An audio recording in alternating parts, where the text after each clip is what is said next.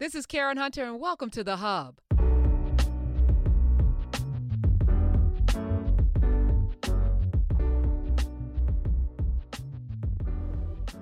We are live. Welcome to In Class with Dr. Greg Carr with Carr. In Class with Carr. Good morning, good afternoon, good evening, wherever you are in narrative in the world. We appreciate this. Yes.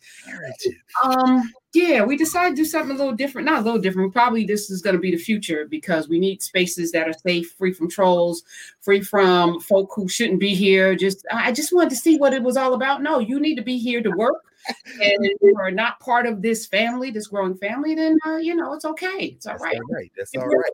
Come with us. Come with us. You must come with us. How you doing, Professor Hunter? I am. I am uh, sweating because I was in the sauna before, uh, so I'm still sweating from the Oh, inside good. because we're going to be talking about health today. So I just want to uh, thank you, and we have a special guest that will be joining us shortly. Wonderful. Yes. Wonderful. Dr. Sunyatta Amen is in the Yes. because you know as you guys know we've been talking about this you inspired me to think more deeply about things to to consider souls of black folk which we did and those of you who haven't read it it's in here in narrative. And the way we're going to be doing book clubs again we're jailbreaking the universities. We're also jailbreaking how we think about things. So normally we have a book club discussion we read the book and then we go around and we talk about it chit chat blah blah blah. But to me we got work to do. So our public domain work like souls of black folk like the miseducation of the negro which we've also uh, we're doing annotating and having a discussion about are going to be more workbook clubs.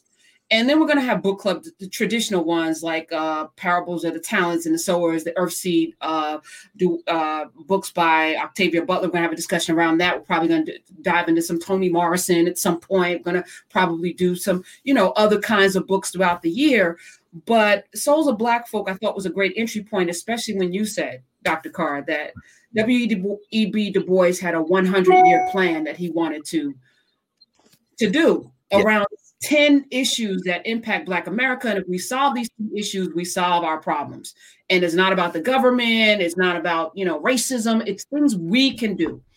So I thought it would be very helpful today to, first of all, talk about W.B. Du Bois and start with health because we're in the midst of a pandemic, whether it's going or coming or waxing or waning, whether you get vaccinated or not, that's your business. But the this health crisis has really put a bullseye on Black people. We know, we already knew that there was a problem. And we already knew that, you know, from from doctors not listening to us to, you know, every category, we're in the top, you know, high blood pressure, diabetes, heart disease, you know, it's like everything. And my question is, what can we do? To solve it and what have we done in the past through Mhm. a lens and how did W.B. Du Bois think about health? Wow. That's a fantastic. No, that's a fantastic set of questions and and and and observations and trajectory we're on. So everybody here now live, uh, we are in the space that we are building as we are freeing ourselves. We're in the narrative side. And so no less candid, no less um us pouring clean glass of water, but this is the space that we control and have conversations in exclusively. It's very important.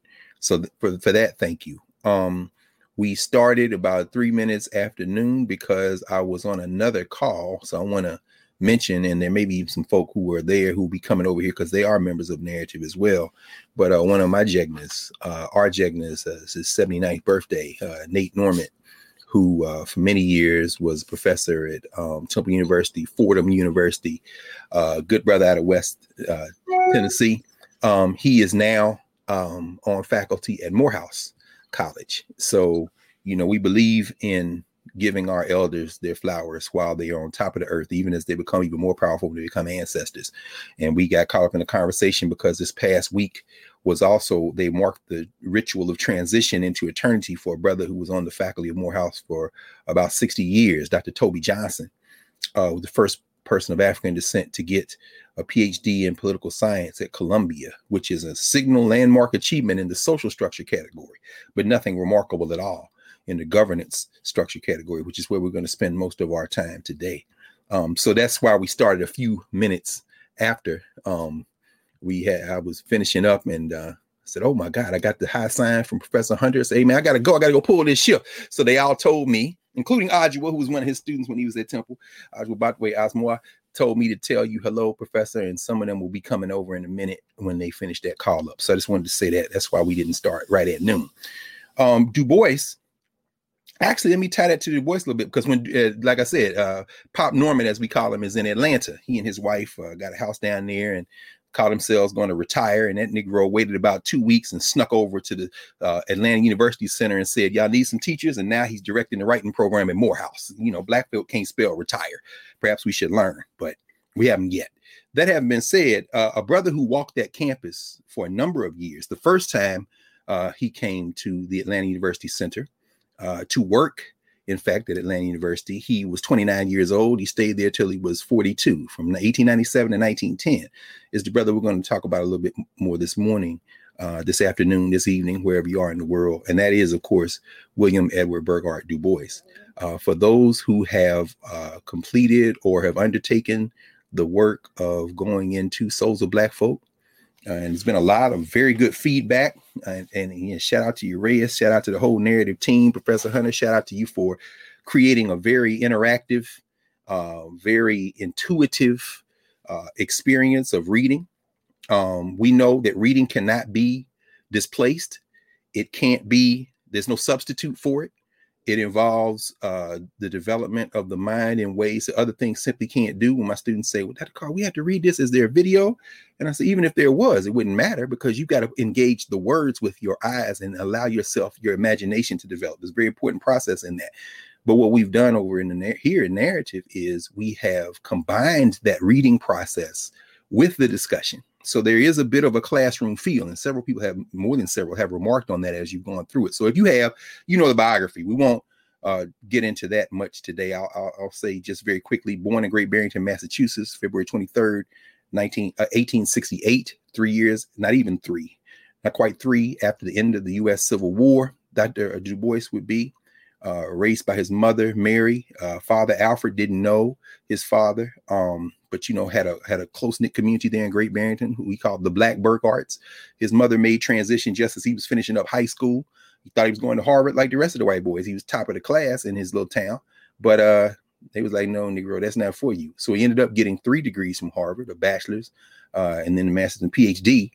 However, uh, the first degree he got, the first college degree he got, was when they sent him to Fisk University in Nashville, Tennessee, where he fell in love with the idea of scholarship for the race. And he spent the rest of his life there. And over the arc of his long life, he did a number of things that you all can talk, you know, can review in in there in, in the Souls Black Folk conversation we had before making transition in Accra, Ghana, uh, on August 22nd, 1963, literally the morning of what became the March on Washington when you go back through the time zones, the day before the March on Washington, uh, technically in Washington, D.C. So, um, over the arc of that nearly century, 95 years, what Du Bois was able to do was in many ways chronicle the journey of African people, not just in the United States, but around the world in that century, almost century of life.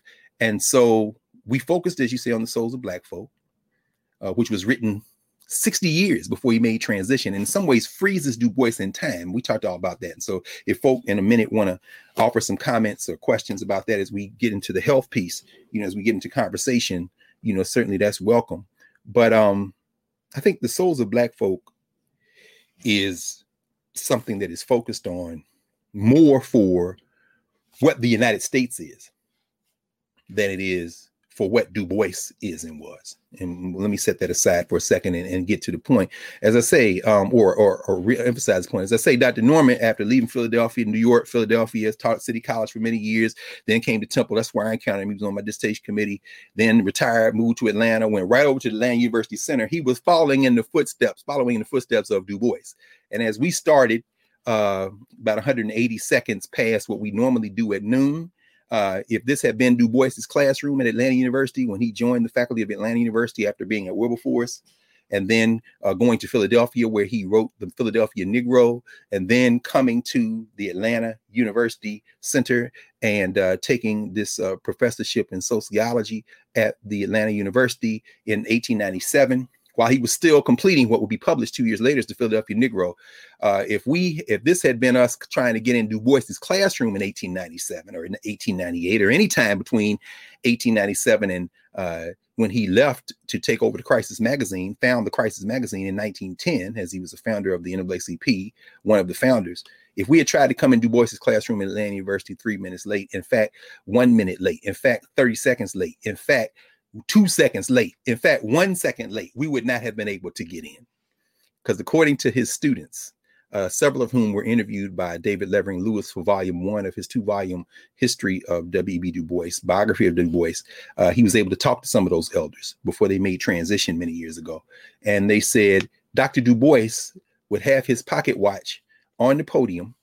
And as he began his lecture, he began his lecture not just on the minute, but on the second, on the second that the clock hit. And at that second, the door was locked and uh, he didn't even listen to appeal. So if you knew you were going, oh, I can see the door, yeah, but then boom, okay, I might as well just stop then because I can't get in. Uh, but that type of punctuality to the second marked the way that Du Bois saw the world. So what we're going to do today is spend a little time expanding that second, expanding it into the uh, the rhythms with which Du Bois uh, viewed the African experiences that we now collectively call the Black experience in the 20th century. And with an eye toward the so called 21st century, realizing that all these numbers are arbitrary and are marked by time and space that are set, in this case, by other people. We start talking about 21st, 22nd centuries. But at any rate, Du Bois, just as he clocked when he would start his lecture and lock that classroom door, had that classroom door locked, he also charted out his work projects he charted out projects weeks at a time, months at a time, years at a time. He started doing this in his 20s. We talked about that a little bit when we talked about Souls of Black Folk. He, he envisioned a social science project that is going to impact, that is impacting not only our conversation today, which will be the first of these conversations on a specific subject as it relates to Black people, but he envisioned solving problems using the intellectual work that he had developed as the finest social scientist of his time not just the finest black social scientists, which is saying much because there was a lot of great black social scientists, not a lot, but the ones who were trained were incredibly well trained. Everybody from Edward Franklin Frazier, Ira Reid, all these cats who worked with Du Bois or who sometimes argued with him, but who were trying to advance our people. But there wasn't a social scientist on the planet that was better than Du Bois. And so he charted this study of African people out, what he called Negro problems, beginning at Atlanta University. And so we're going to get into that next. Go ahead, Prof. Jump in. muted. So because a lot of things going on. And again, you know, we are building this space and these are growing pains. It's a good problem. I think we crashed the server. So I'm going to open it up to YouTube in a second. But before we do, um, I want to have an internal conversation with whoever's here right now. We're to open it up. But I think, you know, the work that needs to be done, and it needs to be, you know, we we we talk a lot as a community, as, as people, we talk a lot about the things we want to do. We need to spend more time doing. I want to spend less time talking, more time doing. And if there's a blueprint, again, architects use blueprints to build. There are many, many blueprints. So let let us follow the blueprints and let's not reinvent the wheel in this space. So today we're going to talk about healthcare. I want it to be a very pointed conversation about some of the things we can do. And then there's going to be a whole lesson taught by the great Dr. Sunyatta Amen. Yes. And we're going to have other doctors who are in um, administration and yes. health, uh, you know, because we have to start to build. I think the Cuban model, and you and I had an off mic conversation, which we're going to have here. We did. And, um, you know, because I asked you, why is Cuba able to create this great healthcare? 90 plus percent of the people are literate. Everybody has healthcare. They they have this model that works that they can send doctors throughout the diaspora, diaspora train folk uh, for nearly nothing. Why? Why all my doctor friends saddled with three hundred thousand dollars? Woo! Why is that? And you and you said something profound, so I, I think we should say it here before we go live on YouTube. Oh yeah, well, I mean, because as with narrative, you know, it's not about healthcare; it's about how you envision your society.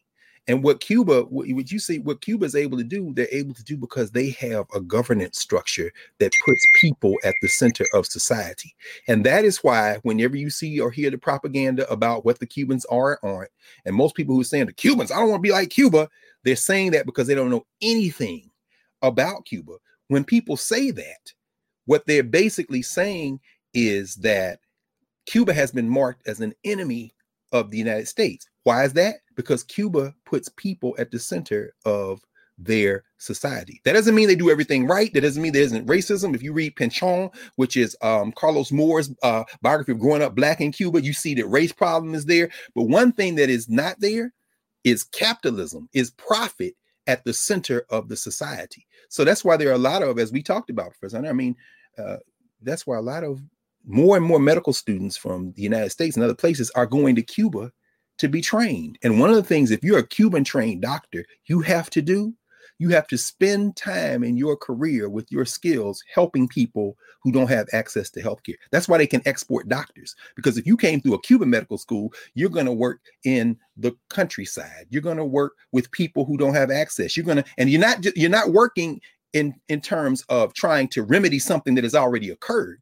you're doing preventative medicine. You, you're, you're having wellness checks in old folks homes. You're you're sitting there in the clinic as the babies get brought in so you can check on them. I haven't seen you in a couple of weeks and this is how you do it. And as and as you said one of the people you know we're in conversation with my dear friend reba kelsey who is down at atlanta in the morehouse school of medicine you know she's saying you know and who's traveled in east africa who's traveled in haiti and other places said this cuban model really decenters profit. And that is why Cuba is such a threat. Because if you decenter profit, it all blows up in your face from pharmaceuticals to the debt incurred to get a degree. And now you, you wanted to work in the country clinic, but you're going to take this high profile job being a surgeon and doing this elective surgery because you've got $300,000 in debt. And you, you, so, I mean, it isn't about the healthcare, it's about the profit. And that's the thing we can learn from Cuba. And as Dr. Amen is coming to join us, we understand wellness is at the center of health. And that's what Du Bois and them, one of the things they were after when they talk about the Atlanta University studies. I'm really looking forward to this conversation today because we mapped it. I mapped all the healthcare out on our Africana studies framework. So are we we gonna we can start it here. You wanna um are we oh wait again. I keep muting myself because I'm getting 5011. Uh, oh, she's, to, she's doing everything at once. Bing, bing, bing, bing, and it sounds like you know a cash register going off uh, every time somebody texts me about you know, not being able to get in or having, you know, a slow server. And I want to invite Dr. Uh, Amen in because, you know, she has all of the things. And no I, think about, question. I think about growing up, um, and I was, you and I had a conversation yesterday. Uh, my dad, who I rest in power, love dearly. I see. You hear the ding? Uh, That's right. Everybody's definitely like, wait a minute, did the boat leave yet? We got to get on the ark. No, yeah, okay. Let me, let, me, let me, just open it up really quickly uh, and go live and public and publish. Boom. Now it's live. Hi, YouTube. How y'all doing? Uh, welcome. Uh, we were having a conversation in narrative, but y'all crashed the site, and I'm not mad at that because that means we are. Good problem. means we gotta, and I I know we we did the bandwidth thing, but that's neither here nor there. That's all right. It's, even, it's even more. That's beautiful. I rebuke it in the name of Jesus. In the name, covered with the blood. Now, come on now. See, hey, what y'all don't know is that's part of wellness in black communities. That is just the physical, it's the spiritual. We rebuke that in the name. Look, you old folks, they're gonna give you that little tea. Uh, some y'all gonna talk about it, but you know what they're gonna do before they do that? They're gonna pray to whoever they praying to and put hands on you. So go on and rebuke it. It's rebuked. you and I were having this conversation because you know it hurts my heart that you know black people were so vulnerable to this virus. You know, first we thought our melanin was going to protect us, and then we were dying in droves, primarily because of where we work and how we work, but also our underlying health conditions. And I'm like, is that something we can solve? And what you know, and as we look at the past and what we have done and how we got through 400 years of bondage here, all over the diaspora, you know, we can do better so if we can do better, we will do better. And I want to again lay the blueprint down so people can just follow follow it however you know. But my father was a very smart person who every day ate uh ate you know cheese eggs with a lot of cheddar cheese and grits and had his tea with the milk in it that had about 50,000 things of sugar. It was delicious, you know. And he would have uh, pork and beans and rice and veal cutlets with American cheese on it on Mondays. On Wednesday, Chinese food. He had um his favorite was shrimp egg foo young with rice. I never saw anything green on his plate. And you know, he would say to me, you know, you're gonna have high blood pressure. My father had high blood pressure. My mother had high, your mother has it. You're gonna have it. And I was like, Mm, no, I, I, don't think I'm going to have high blood pressure because I think we can do it through diet. It's not necessarily heredity, right? Mm-hmm.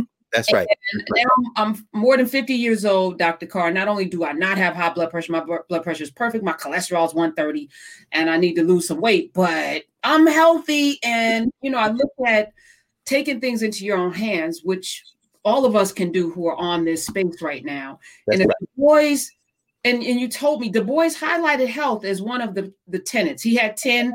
We're probably going to do five in narrative because I don't, you know, I don't know if I'm going to be here 100 years, but at least 50. We could at least do 50 and get the get the ball rolling. And somebody else can pick up the baton. But what did Du Bois say about health? Great, great. Um, uh oh.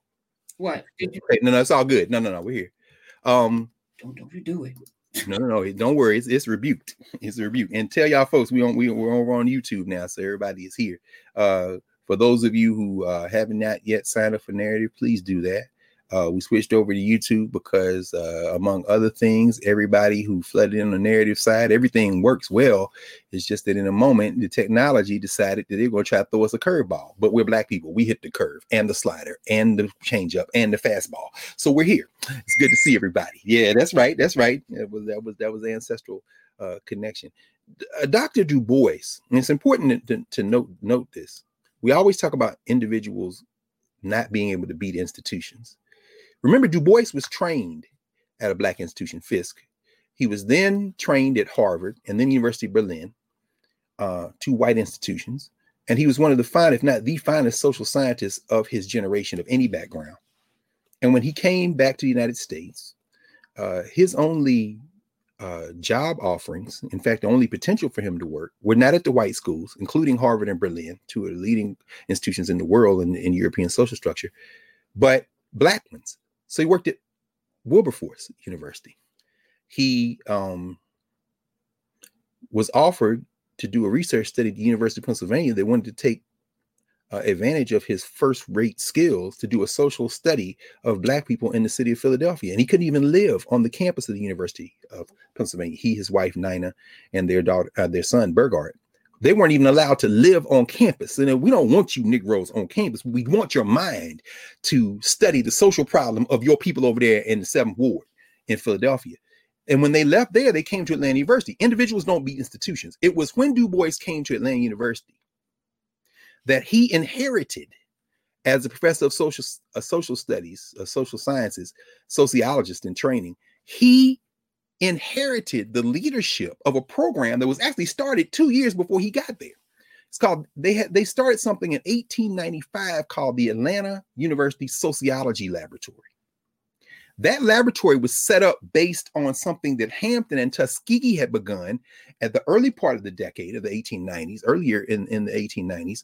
They had conferences on labor, education, and farming. This is during the period in the 1890s where the pe- white folk in the we're using our Africana studies framework now. I'm going to put it very plainly. The problem we had in this country as African people in the United States, and there are people outside the United States, I'm going to connect that too in a minute, and then as Dr. Amen comes in in a second. The social structure we faced in this country was, you know, up until the end of enslavement, the only concern for Black health in this country, in terms of the collective of Black folk who were primarily enslaved in this country, was health in order to continue to be able to extract labor and the labor value from them. So when you read the book Birthing a Slave or Harriet Washington's work, Medical Apartheid, uh, my friend Dorothy Roberts at the University of Pennsylvania, Killing the Black Body. Uh, there's, I mean, this stuff has been well documented over the years. And then um, the, the, everything from uh, experimentation on black women, those plantation experiments, the so-called father of gynecology in Alabama, J. Marion Sims, operating on black women without anesthesia, uh, putting black people in harm's way, whether it be the yellow fever epidemic or the 1790s, where you saw Richard Allen in them, 1780s, Richard Allen in them in Philadelphia. They're putting black people out to help because there's a yellow fever epidemic and they're going to make black people expend, expendable from Africans being depended on for their scientific knowledge. We know uh, Cotton Mather depending on Onesimus, who introduced the concept, one of the people who introduced the concept of inoculation. We getting vaccines now. Go back to Onesimus and said, We've seen this smallpox business in West Africa, where I'm from. You take a little bit of it, introduce it to the person, they develop antibodies, and that's how you know he, he he's literally showing them how to do it. But all of this is based around the central theme, which is the labor of black people. So you're only keeping them healthy so they can work. Well, after the Civil War, of course, the debate then ensues in the social structure what do we do with these Negroes? We can't get rid of them.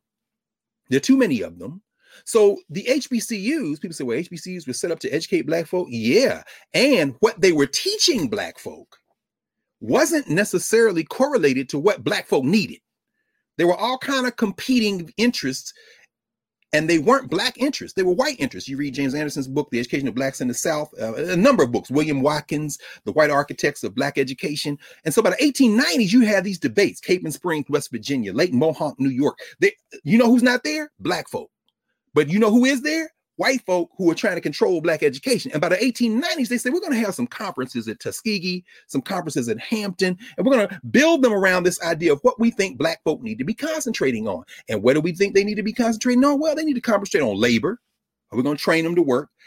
education. So, what kind of education do we want? And they primarily want teachers and preachers. I'll tell you right now, many of them, these, these people in social structure, and farming. Why? Because we need their agricultural labor. Enslavement is over, but the agricultural needs aren't. So this is when you see in the transition. Meanwhile, black folk are like, yeah, we can use all that stuff, but we need to use it for our benefit. So you start seeing in the governance structure, when we start health talking about healthcare, you're seeing African people during enslavement bringing their knowledge, their ways of knowing, which we'll get to in a second, with them on these boats. But the emphasis for African people has always been, regardless of the great variations of cultures, an emphasis on not just physical wellness, but mental wellness and social wellness. And Professor um, Hunter, you know, we're going to have a great conversation with Dr. Amen, who is is essential in helping us. What she call she calls it decolonizing wellness. In other words, re-anchoring our healing our question of health around the question of wellness. And so the role of the healer in terms of the governance structures of African people, very important. Spiritual traditions, herbal, herbalists like Dr. Amen, who's also a herbalist, preventative medicine versus corrective medicine. And self-care wasn't just about the individual, it was about the collective. And it was part of institution building. So coming out of enslavement then, Coming out of enslavement, you see black folk who are now going to be asked to take over some of this taking care of black bodies have their own agenda. So as you see Meharry Medical College and, and, and hospitals uh, started, when you see uh, Howard University Hospital started, which was Freedman's Hospital before that, you're seeing black people who are being trained, but who have their own ideas about what they're going to use those skills for. Now, let me move very quickly to the next category because when Du Bois shows up at Atlanta University in 1897, they've already had two years of conferences on what these Negro problems are, but they're based on Hampton and Tuskegee. In fact, let me just pause there because I want to go to the, the other categories, ways of knowing. In fact, I'll, I'll do that very quickly. It's, this won't even be 60 seconds. In terms of ways of knowing, we understood when we came to this country and then preserved it during enslavement. The idea in terms of health, that tending to health was also part of one's total being. And that total being wasn't just the human being, we see that when Du Bois, for example, gets to Atlanta University, who is one of his counterparts on the HBCU faculty not far from Atlanta in Tuskegee, Alabama? The great George Carver. George Washington Carver said, I listened to the plants. I talked to the plants. They told me what I could do. In fact, he's bringing a tradition, even though he's a trained scientist, he's bringing a tradition that this sister, Loudell Snow, in a book she published in the uh, 80s called Walking Over Medicine, she said, You know, these black people, you know what she did? She was at Michigan State at the time. She said, I sat in these clinics and I listened to these black women and men. I listened to them talk about how they healed their children. I listened to what the doctors said. And then I listened to what these people said. And I realized how they view healing, how they view being able to use plants, how they use stuff in their yard to, to, to cure choleric, to come in and deal with people. And, and you know, y'all is going to talk about all this. So I'm just previewing in a little bit to say that George Washington Carver understood the value of being not just as a human, but as part of an ecosystem of natural life. And that is a way of knowing, in terms of our Africana Studies framework, that emerges out of African experiences we brought with us. Now, by the time Du Bois gets to Atlanta University, in the social structure, they're looking at Black people as something that is going to affect their bottom line. By they, I mean the American capitalist system. How do we keep them healthy enough to work? How do we deal with the question of public health? I mean, are they sick? Are they going to get us sick? Are they going to, we're going to lose the workforce? And so the question of Negro problems as it relates to health was seen as a social dilemma. This is the same time that in terms of this, uh, the next category, science and technology, you start talking about the technology of medicine, black folk aren't seeing doctors because there aren't black doctors, not many, and the white doctors ain't seeing them. And so they're relying on these ways of knowing and their own technology that they developed, that they brought from Africa, adapted to the diaspora, and then continue to pursue the natural healing, the kind of uh, behavior that goes along with that, that has a spiritual dimension and a physical dimension. But when Du Bois gets there, he says, okay, let's set the scene. He and Nina and Little Burghardt get to Atlanta. It's 1897. Those studies have been going on at the Atlanta University Sociology Lab for a couple of years before that.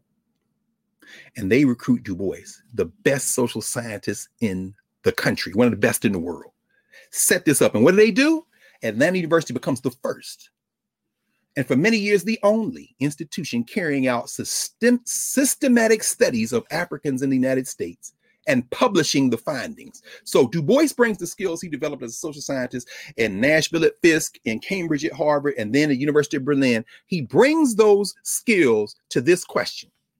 If I'm going to study Negro problems, how do I listen to Black people? So now what he's doing is he's taking the skills he's developed in a social structure that is really anti-black.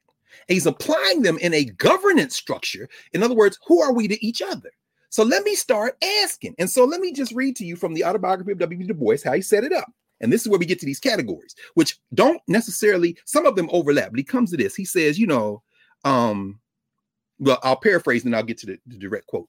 When he gets there in 1897, they've already published the first study in 1896. That study was called Morality Among Negroes in Cities. No, yeah, mortality, not morality, mortality. So black folk have moved have moved to the cities during enslavement, after enslavement. Then you see this explosion in particularly the urban South, Tallahassee, Nashville, places like that, New Orleans. He said they're in the poor part of town. The social conditions are terrible. Economic conditions are terrible. They had the, the worst food because, as you just said, Professor uh, Professor Hunter, what we find is that our health is really about our lifestyle.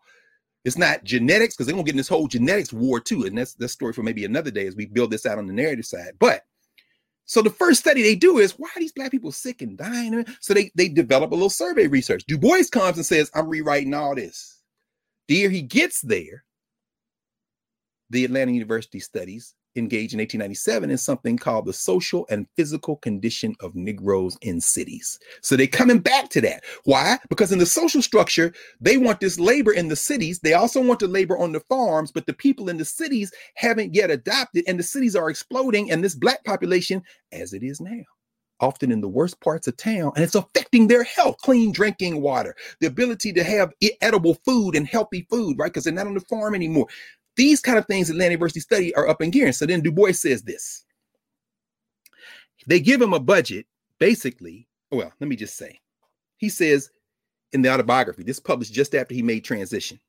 He says the proverbial visitor from Mars would have assumed as elemental a study in America or American Negro as physical specimens, as biological growth, as a field of investigation and economic development from slave to free labor, as a psychological laboratory and human reaction toward caste and discrimination as a unique case of physical and cultural intermingling.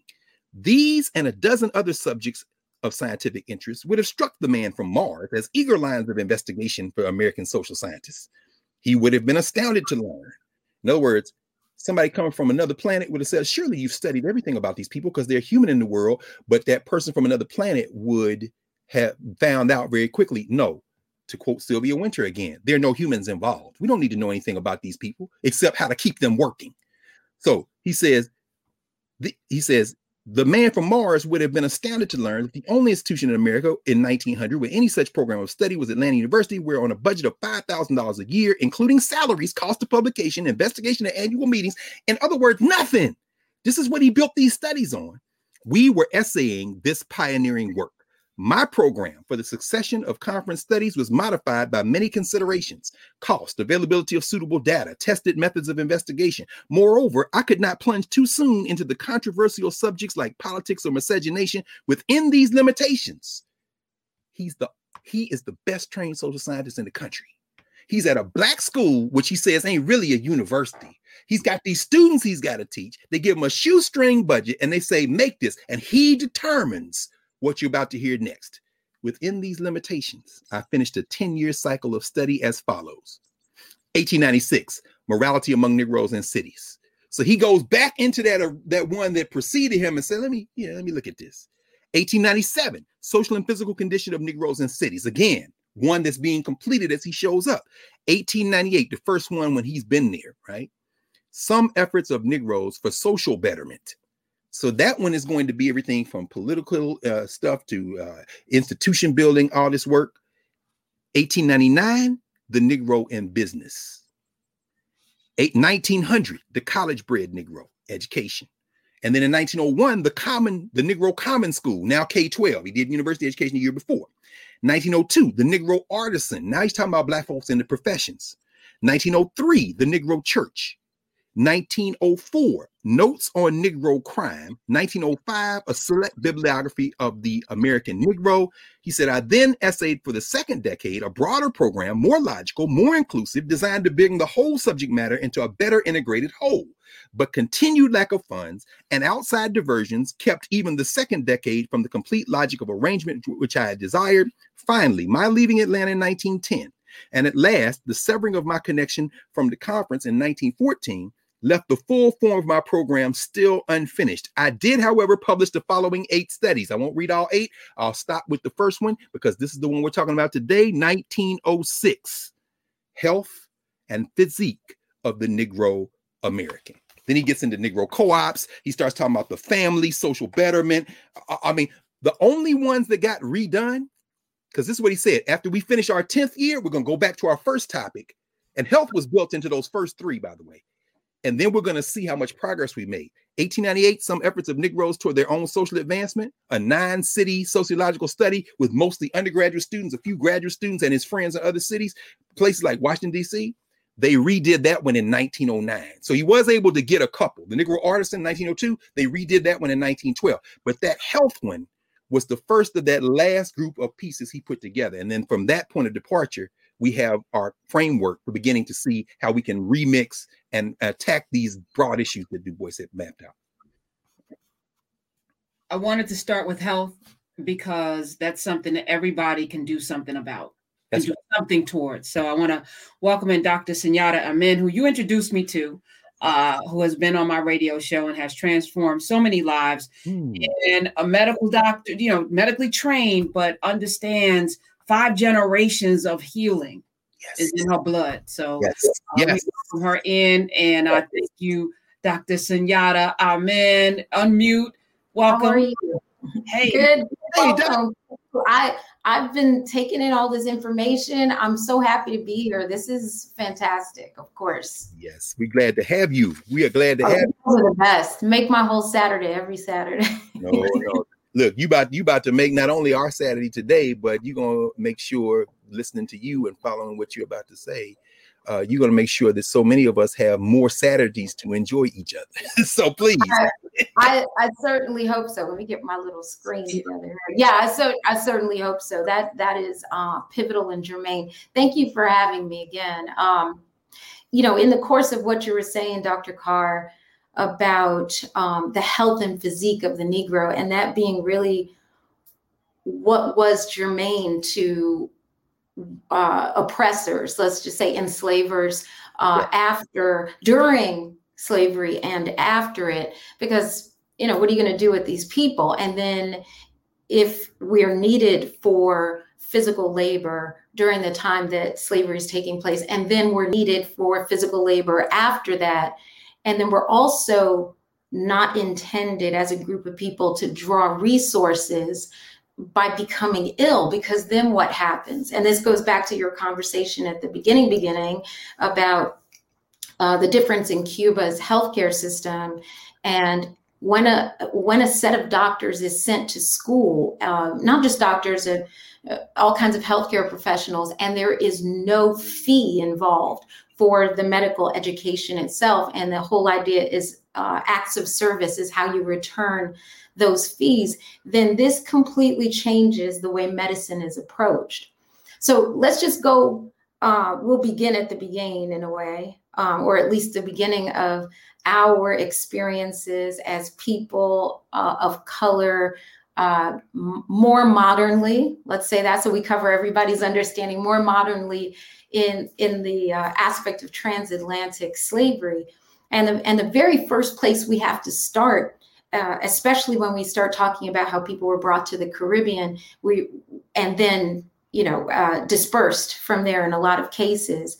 So Charleston or there is that we we owe it to ourselves to understand that our relationships with food and drink um, the, our, our relationships with agriculture in general, and that those relationships have been dictated for us as Indigenous people, because most of us have Indigenous Native American blood running through our veins, that uh, was interblended with the people who were forcibly kidnapped and brought here. So, what we have is this amalgam of people removed from land and then placed on land. And the whole purpose of that was to farm food. So, mm. Europe's taste for chocolate, sugar, mangoes, bananas, coffee, um, you, you, name it, tobacco, c- citrus, all of it was at the heart of this forcible, uh, terrible, horrible experiment in free labor and that golden triangle. Mm. And in that, we had so much enslavement revolving. Let's just take one thing that that um, Professor Hunter was talking about in terms of our relationship with diabetes and uh, sugar in general. And think about the fact that we were enslaved principally for Europe's taste for sugar okay. for hundreds of years, and we're still enslaved to sugar because of our relationships with sugar now. It begs our conversations about what are our comfort foods and why are those foods of trauma still our comfort foods. And that includes the things we created in the process uh, of scraps from other people to try to make foods for ourselves and survive. And no one's blaming ancestors for making that happen. I mean god bless them. They they got us here. That's how we got over. Okay. Um, now where do we go from this point so let's say, let's say as an example, Dr. Carr, when you were talking about um, the setup of uh, HBCUs and how they originally founded on teaching agricultural science or keeping us in in those realms.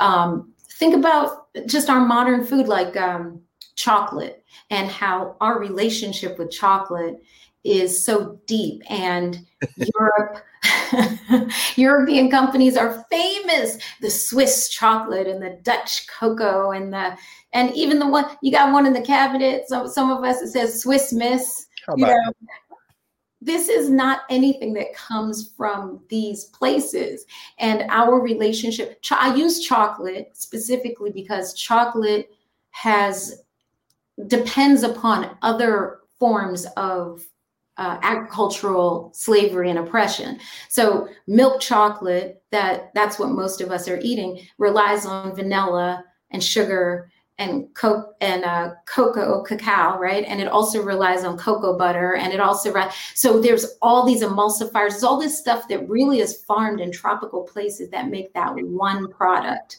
that has made so many people rich. I mean, Nestle's is the largest conglomerate in the world. It rivals Coca Cola. I think it may even be bigger than. They have their hands in so much food all over the world and other industries. And this has been built on the backs of slave labor and our relationship to those plants has to be examined by ourselves because these are our medicines and now there are poisons in a lot of ways too mm-hmm. so as i mean part of this process in, in narrative and you know, in class with Carr is for us to remember who we were. He always, you know, takes us back. This is through the lens. It doesn't start with slavery. You know, mm-hmm. how were Africans healing themselves? Hmm. Got here. Like what was how what were we eating? What what got us, you know, through? And again, you know, we were doing so much more actively. We're mo- much more active than we were. But what were we eating? What sustained us? That's a great question. Um, one of my favorite foods to even have conversation about is the staple of yams. The fact that this was many of these African yams that came with us, um, some of the cassavas and taros and, and other foods were brought with us in that travel from West Africa, a lot of those roots came from other places, much like the hibiscus that we come to love as sorrel in the Caribbean, and and and um, the uh, Otaheite apple, which is red and and very large, but it doesn't. It looks more like a pear, that kind of thing, is actually from Tahiti. That's why it's called Otaheite, which mm. is the Tahitian name for their place. Um, lots of these things came after Cook, and lots of these folks went to these these uh, British and Irish and European captains went to South Pacific and brought those things over. And then you have the intermingling of those things with the people that were then brought from uh, West Africa. So yams of all natures tend to be one of our staple foods. And even the word yam is a borrow word from West African traditions, specifically like in Ghana and other places. You will call to eat nyam like to eat something. And even in Jamaica, still we say, "Oh, you nyam off everything in the fridge. Why you nyamming so much?" And it's like it's it's usually like a jokey kind of criticism that somebody eh, yam somebody yam, and it and it really means to eat. And so imagine how important this healing food, this this sustenance is to us. That the verb to eat and the thing itself are the same thing. Mm-hmm. And the fact that it traveled on these ships with us in many cases right alongside us and it was seen as a cheap inexpensive reproduce easily reproducible food for enslaved people in the americas. Well we do what we do. We we freak it we flip it we reverse it we make it into all kinds of things that are actually great and delicious for us. And the truth is that was one of our staple foods that also is medicinal because it contains lots of ingredients that uh, assist us. And in fact there's been a new study that talked about uh, Jamaican athletes, because I think everybody here may be aware that Jamaican Olympians are famous all over the world. Even when you see a Canadian sprinter, a, a British sprinter, a, you know, American sprinter. When you check their parents, their parents are Jamaican, and it's interesting because what what is being said is that the yams, like they used Usain Bolt as a as a um, a model for that, and the fact that those yams where he's from, specifically in Trelawny in Jamaica, which was a huge uh, area of maroon colonization too that that actually makes muscles rebound faster in athletic performance so these foods that we were sort of trapped with became the foods that we used for our own levels of healing and when we mm-hmm. talk about the maroons, which I know is one of your favorite topics, Dr. Carr. Um, yeah, rocking that sweatshirt last week. Everybody wanted to know. Thank you for sending it to me. That's my my my friend makes those sweatshirts. I, I, the t-shirts they are fabulous. We got to get them in the narrative. Uh, no uh, question, uh, no question, no question. I think a lot of people probably bought them from last week because I was rocking, and it was like the Karen's like, "Where are these people?" No, but anyway, but just, and just on the t-shirt front, um, when Dr. Amen was on my show on my radio show on Sirius XM, she said something. It was on the anniversary of Malcolm X, which previously we already talked about on Saturday. Mm-hmm. And she said, when you replace I with we, can you repeat that, Dr. Amen? Can you just, because this is the foundation of everything that we're doing here. Repeat yeah, um, absolutely. Um, this is a, a, quote attributed to Brother Malcolm. Um, I have never heard it spoken by him, but it definitely sounds like something he would say.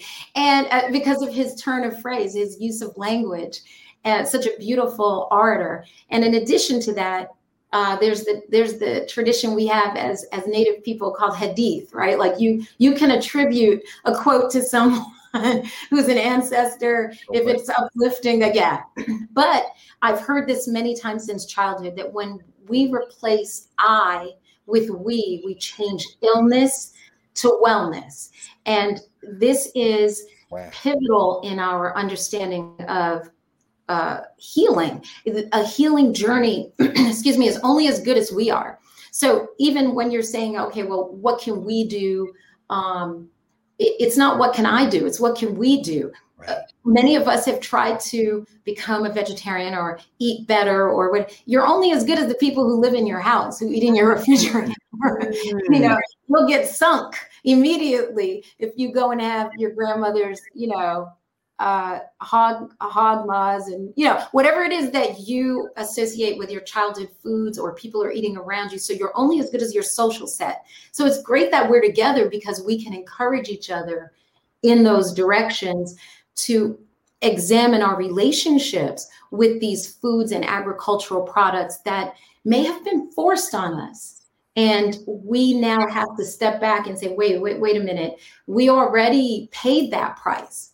Uh, we already farmed that thing. We already gave our lives to, to cotton. We gave our lives to sugar. Um, should we be drinking this much much alcohol? We've already farmed these things.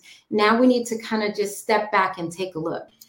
So, we oh go ahead, Pro. No, no, no. I was just gonna say first of all, the uh, t-shirt and hoodies with uh, that saying from Malcolm will be available in narrative. Yes. Right now. Yeah. available right now. We're talking about hoodie with that on it. Uh, but you know, as we as we continue this, because it's the process is that you know a lot of folk are looking. You know, I want a solution now. You're not going to lose 50 pounds tomorrow and you didn't get to a place of high blood pressure. You weren't born with it, you unless you were, and then that's something else. You weren't born with diabetes. You weren't born with these illnesses. This has happened over time and generationally because we eat what our parents ate, what our grandparents ate, and now it's time to, as you said, reverse it. So I just I want to pop out with that. But go ahead, Dr. Carms. No, not at all. This is very important. I mean, uh, uh, Dr. Amen, help us uh, and for folks who are listening to understand, as we just heard Professor Hunter say, these things take time. You were about to help us understand um, through the experience in Jamaica, through diet, the importance of diet and community. That's one of the things we were talking about. In, in, in a minute, we talk about how Black people came out of enslavement in the United States. You know, that first and second wave of medical doctors really are attempting to grapple with how to heal our people. But what you just said becomes the framework. In other words, this isn't about individuals trying to maintain health or correct. This is about communities. And so the, the thing, I, the last thing I'll say, and I really hope you know continue to help us understand how diet works in relation to community and and, and ways of knowing in our culture. I'm thinking about a, a figure like Montague Cobb, Dr. Cobb. Montague Cobb, who you know is from DC, went to Amherst College, uh, got a medical degree and a PhD in anthropology. First black person to get a PhD in anthropology, in fact, who spent his life in Washington D.C. as a medical doctor and then on the faculty of Howard for almost 50 years, grappling with the idea that people wanted to say, "Well, race is real. White people, black people are just different genetically." And Cobb spent his life saying, "Nah, this is not genes." This is behavior. This is social context. This is what you put in your body, what you have to put in your body, how the society forms around you. So before you start saying that these people are like this because they came out of the womb that way, slow down to understand that human beings are built and part and the built environment once you're born has everything to do with where you're born what you can eat who, what what people's values are so you were about to take us through some of that as it relates to maroon culture i mean hope, hope you'll continue Yes, of course. And I want to challenge everyone who's listening to this that every time Dr. Carr or I say maroon, you take a drink of water. You'll be very hydrated at the end of this. Maroons. That's right. Much clearer, no question. I had to go out and get that shot, Doc. I had to go get my. We're gonna do it together. Shot. It's we. It's wellness, right? Yeah, it's not we. I. Yeah. Mm. So we had to finish this this extension of you. We had to get that shot, and you told us to go ahead and get it because some things you just got to do, even as you're on your way to wellness, right? But anyway, you got to do it. This is mm. part of the, this is part of the journey. So when we, if we just look at the Maroons as a as a as an example of our relationship to foods and um, our separation from colonization, colonization and the colonization of our tongues, because that's one of the things that mm. I feel like is is really super important is that being in this culture has taught us modernly, right? We, we've been doing this for quite a while, is that we know that Europe's taste for sugar and certain spices and, and things that were very sweet um, drew the interest, their interest to how to get free labor to do the, this work and to put sugar in tea and have tea itself. We know there were whole revolutions fought around the world about tea, even in this country, right. um, that there are agricultural products at the base of these wars. So, with regard to the Maroons, one of the lessons we can learn from Maroonage, from people who forcibly took their freedom from the hands of enslavers and decided to live in colonies. Um, and, and the word maroon comes from cimarrones, which is the, the wild ones, the untamable ones. I, I'm a descendant of maroons from Jamaica, and the conversations that are in these maroon colonies are fascinating around health because there's a general distrust of Western medicine, Western food.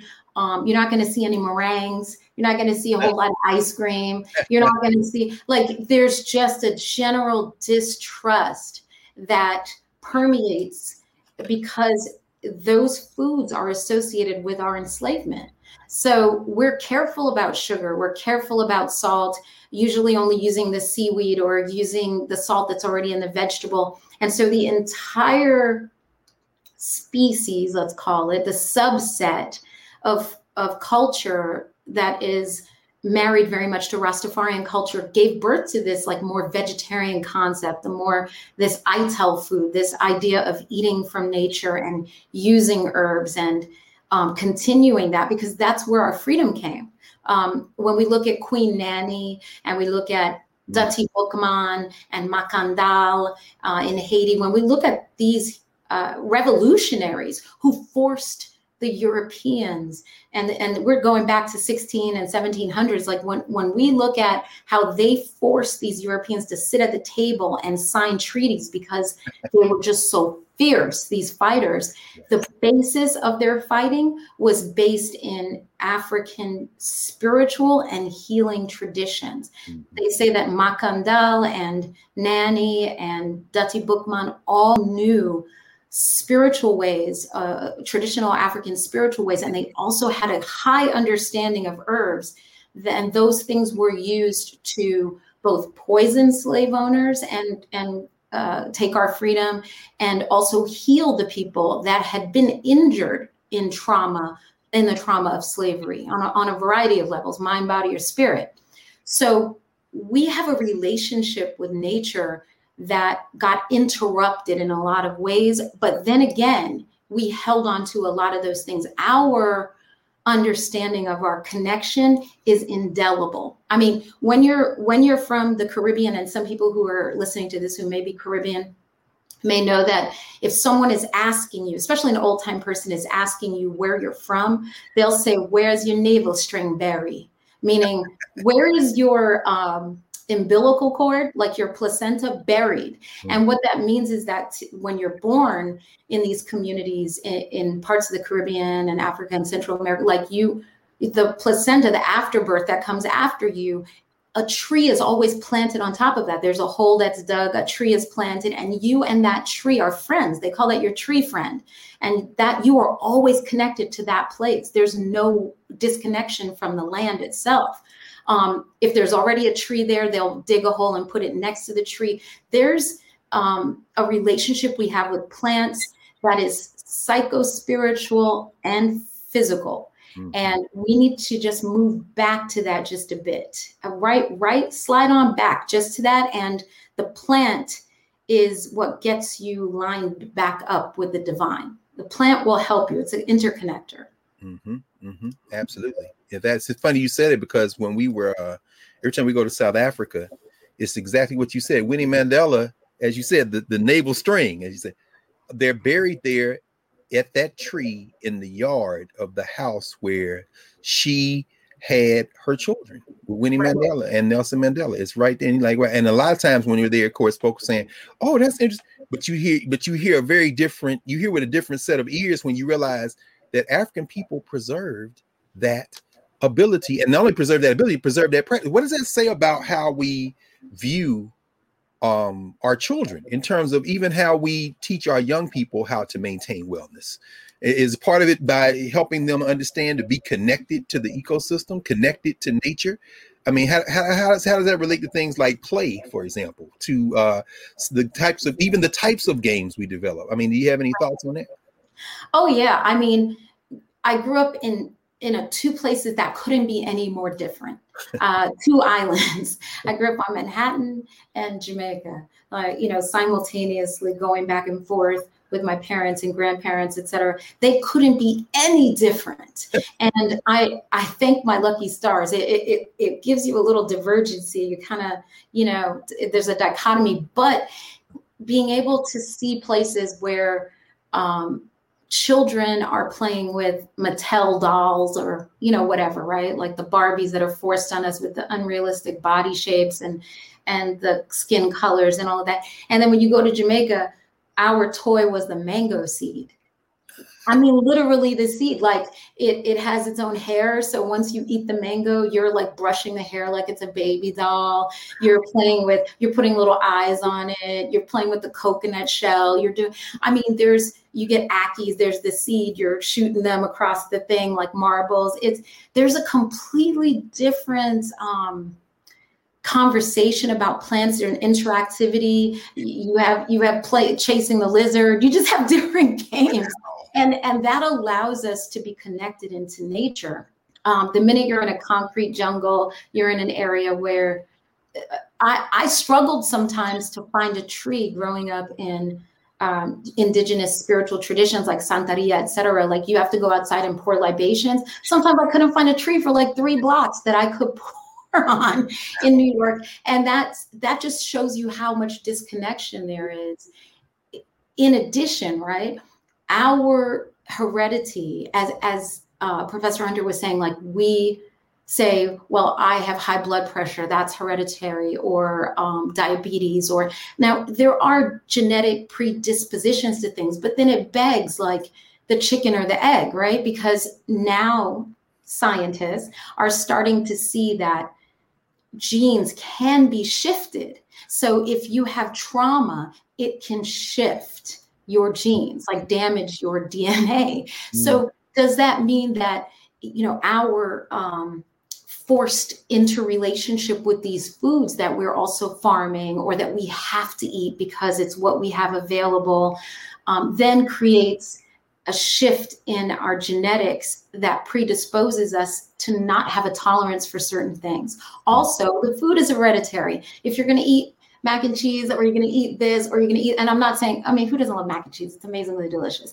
But we can learn to make these things um, in a healthier fashion. So i'm not one of those do without people. I'm like well let's see how we can freak it and still eat it and understand the history of it. I mean, we wouldn't have mac and cheese in this country if it weren't for a black man, right? Thomas Jefferson's executive chef, executive chef James Hemings, brought that food and there's several foods that he made possible in the americas and he's a forgotten figure in culinary art.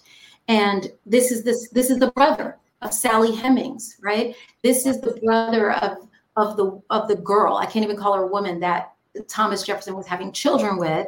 And he freed this man did not free sally hemings by the way. And imagine just the trauma of how we relate to food, how James Hemings was mm-hmm. feeding heads of state, you know, presidents from other countries, prime ministers, whatever, were eating his food, and yet his sister was in the back house enslaved having children with that. I mean there our relationships with things are very very pivotal. When um, i see people in the chat talking about their blood pressure and how um, is that related to uh, dietary issues? Is it hereditary? I say that it's both. The, both things can be true. Both things can be true. We have a higher aspects of diabetes because we have trauma and then we eat based on feeling better about the traumas that we've been sustained, like the, the traumatic syndromes, right? But then also that shifts your DNA. I mean, it, it, it both things can be true. Didn't the high blood pressure help us stay in this? Didn't the blood blood pressure and, and some of those illnesses that we now are suffering with help us stay out in the field longer and give us the ability to be able to work the way we were working without the nutrition that we needed? Absolutely. That's a great point. Um, we have to think about the intense levels of heat, this very hard work. Hmm. Um, it, it, look, go outside now and go like like Professor Hunter was saying, just go run around the block three times and come back. It'll change your life. Right. You start to question your commitment to the project. You know, it's, it's a lot, right?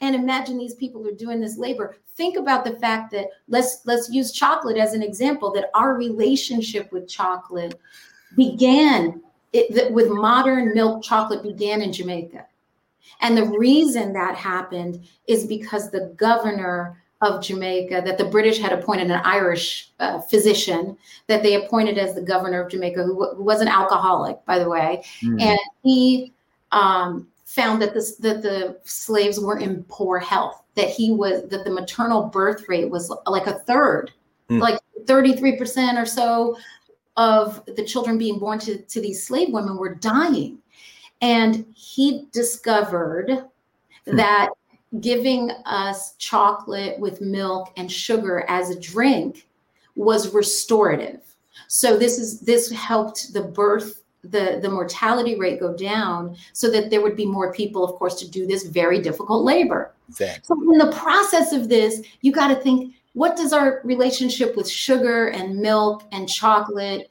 and sweet things become when we associate that with restorative function and, and the lack of death of our children because we need this in order to to survive, then we start to see, oh, then you get Cadbury, you know, the big British yeah. brand bought his formula. And so there's still brands that exist that are capitalizing on our uh, injuries and that our diabetes is connected. You still have tons of people in Europe black folk addicted to Cadbury, just like Hershey's chocolate, whatever.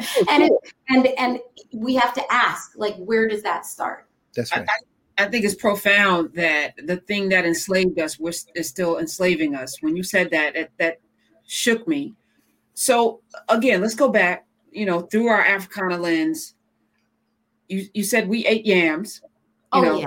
Somebody's asking about the pyramid. The pyramid, like that. What should we be eating now uh, and how do we break the chain of the addictions that we have? Because they're they're addictive right? These these foods the salt the sweet the all of that the chocolate it, they have properties in it that give us joy you know? It sets off hormones and, and all kinds of things. How do we break ourselves? How do we break the chain? I would say simply that it's replacing it um, going cold turkey on things is difficult. It's really difficult, and it's a good way to slip, slide, backslide right back down.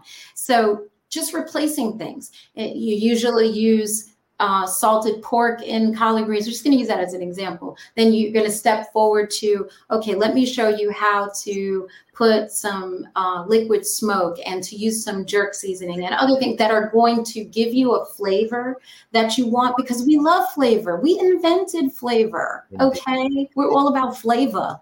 So if it if it doesn't taste good, we're not going to eat it. So the key is to make analogous foods that taste great introduce more vegetables. I, I heard Professor Hunter talking about um, was it your dad that just didn't have anything green or any vegetables on his plate? and yeah, he, we, he would say he's an original Negro, so he can. I mean, he really believed that nothing, nothing could affect him. He never had a cold. Indestructible. he got sick was with cancer. So you think about, you know, yeah. like appendix. This is how bad he was. You imagine how much pain you have to be in for your appendix to burst like in his like he refused to go to the hospital. He didn't trust doctors. So you know, I was surprised he lived as long as he did, considering all of the things that you know, because he felt felt like he could not be uh, stopped because he was an original Negro.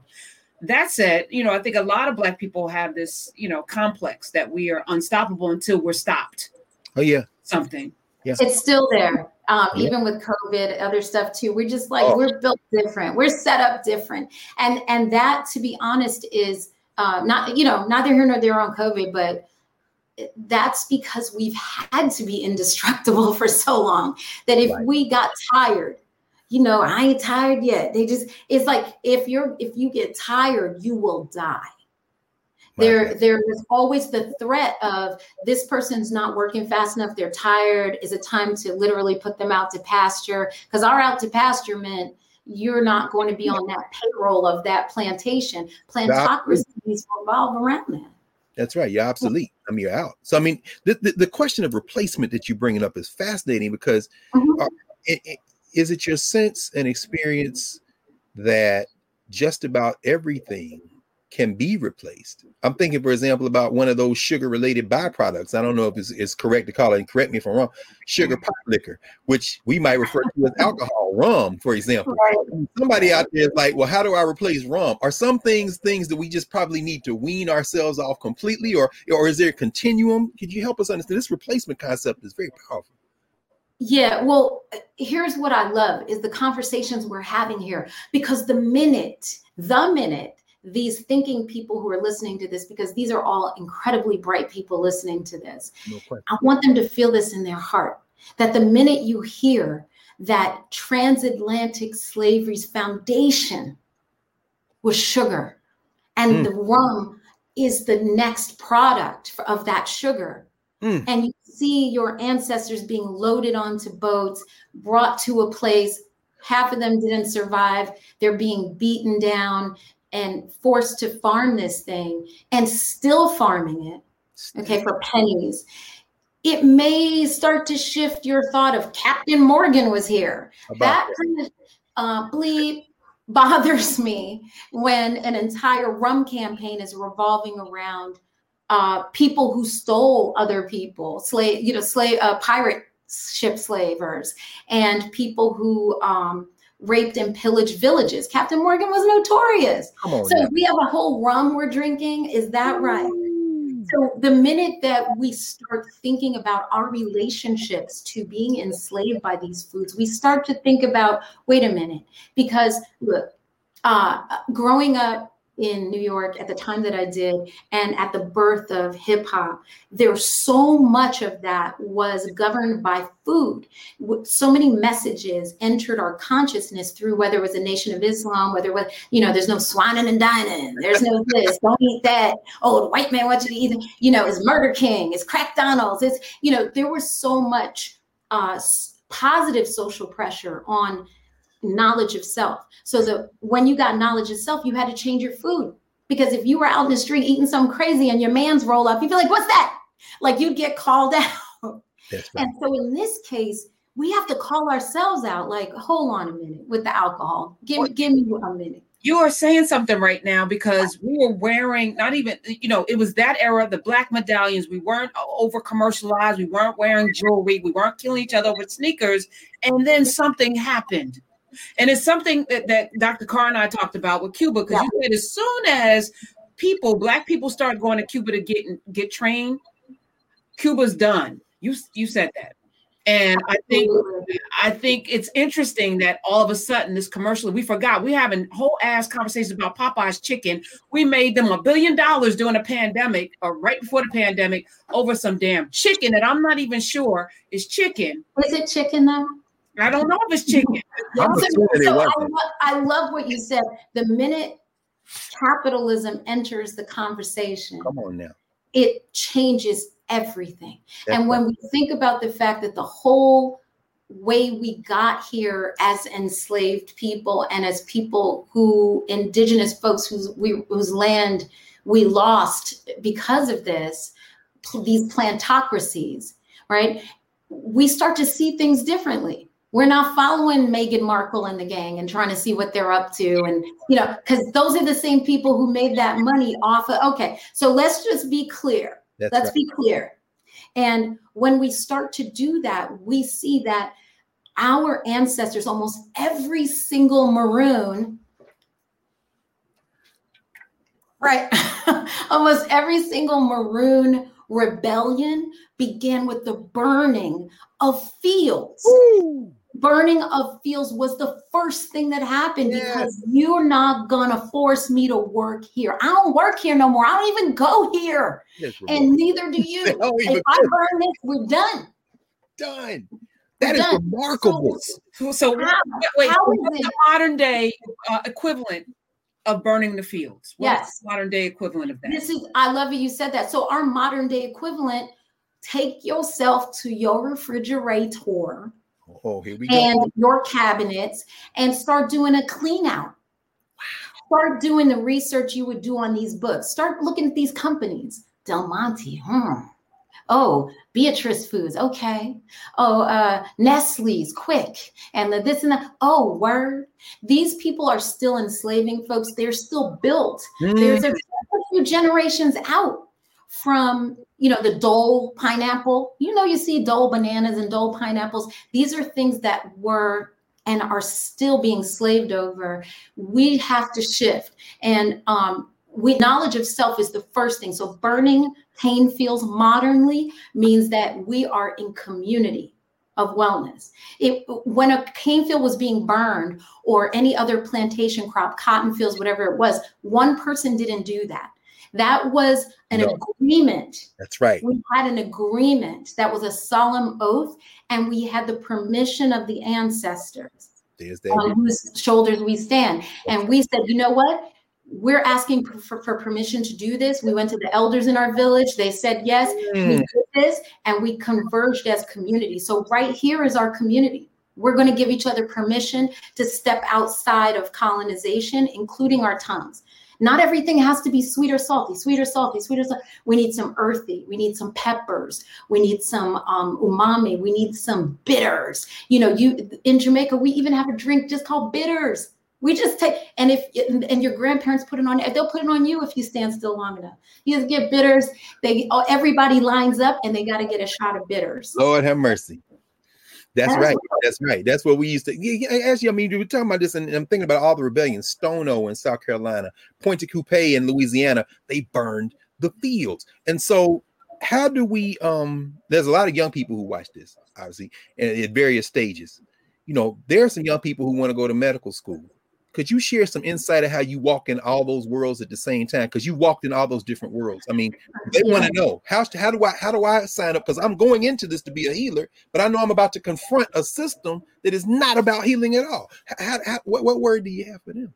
Oh, well, it's it's it's interesting, and um, it, this is why these spaces are necessary because our um, and and this gets back to Du Bois, right? Mm-hmm. Our validation, our personal validation and community of larger white institutions or those mimicking those institutions has got to be questioned because you can't have a Harvard or a Yale or a Brown or um, Princeton or anything without slavery. They they literally own slaves right. that they sold to finance the institution, and then we anticipate, oh, they got into Harvard, they got into Yale, and then our institutions mimic those same structures. Right. We have to think. I'm not saying anybody shouldn't go to a school if that's you know of, of that nature if that's what they want to do be prepared. Yes. That imperialism protects itself okay? It's wait, hold on, hold on, wait a minute. that may be another t-shirt slogan? Go ahead. Wait one, one more time. Imperialism. Protects itself. Imperialism it insulates itself. And, and the way that you can see that is you know 90% of your american presidents have graduated from those five school, four schools. Like everybody came through the same university. How is that possible? How about that? How is that even possible? It's funny you said it because my Dr. Cobb said when he left Dunbar High School in DC and went to Amherst, and then Charles Drew was in the class behind him. I mean, all these guys go from DC to Amherst. He said, I got there and I realized these white boys are not even smart. And that's when I started to re-question I question race. And as you said it, I'm thinking about Ted Cruz, Josh Hawley, this is Harvard and Yale. And you understand that these institutions aren't built around human development. They're about a brand and they're extent imperialism protecting itself. This is so, so it's it's it's um so if somebody's interested in learning traditional, and when I say traditional, I mean our indigenous, African, Asian, Native American traditions of medicine, which are psycho spiritual, by the way, psycho spiritual, physical. There's no way to separate any of those things. Um, we have to go to elders. There's almost no other way to do it. And when an elder dies, a whole library burns to the ground. So if you don't get the information, then it's your fault um, hanging out with people who look just like you is not going to cut it. You got to go to some elders and sit at the feet and say, you know what? I need you to tell me what you know about this. And and that's what I had to come to as a young person was to release my resentment about being held in the kitchen and learning things. And I'm like, this is bullshit, man. Yeah. I'm learning to make rice, or I'm learning these herbs, or I'm, I'm like, oh my God. And my American friends are outside playing. And I'm like, this, what is this? And now I understand that I was being taught, I was being passed down traditions that I still use. Yeah. And now everybody, all the people come to our place to get that level of information because they don't have it. So let me give you a quick story. When I was in undergrad, I remember I had a professor who was a cardiologist by training. And uh, I we were having a conversation in the class and he's like well what are some of the ways you can bring down blood pressure or vasodilate open blood vessels? And you know what can you give people to do that? And i was like you know and he's like oh here's the witch. That's okay go ahead. What are you going to say? So i said well um, cayenne you know, is used traditionally where I'm from. Like we use hot peppers, bird peppers, or habaneros, and they make a paste. They'll put it in water, and you'll drink it for like a set amount of days, and then it start it starts to uh, bring the blood pressure down. And he's like, I've never heard of anything crazier. Oh. Now, fast forward three months later, there's an article in the uh, like a medical review journal, right? Like one of these you know, and it says capsicum, which is cayenne, right? The active ingredient in peppers uh, should be given to triple bypass patients. The tablets should be given to them because it will help vasodilation, like open the blood vessels, and that way the the pressure of the blood is like going down because it's not pressing so hard against something so tight. Mm-hmm. And I took him this article. I was so excited. Imagine I'm just a little young student. I'm so excited. I'm taking him the art. I'm like, oh my God, look at this. Isn't this amazing? I wasn't even trying to be funny. Yeah. He took the paper, he took the thing, and he's like, it's ridiculous.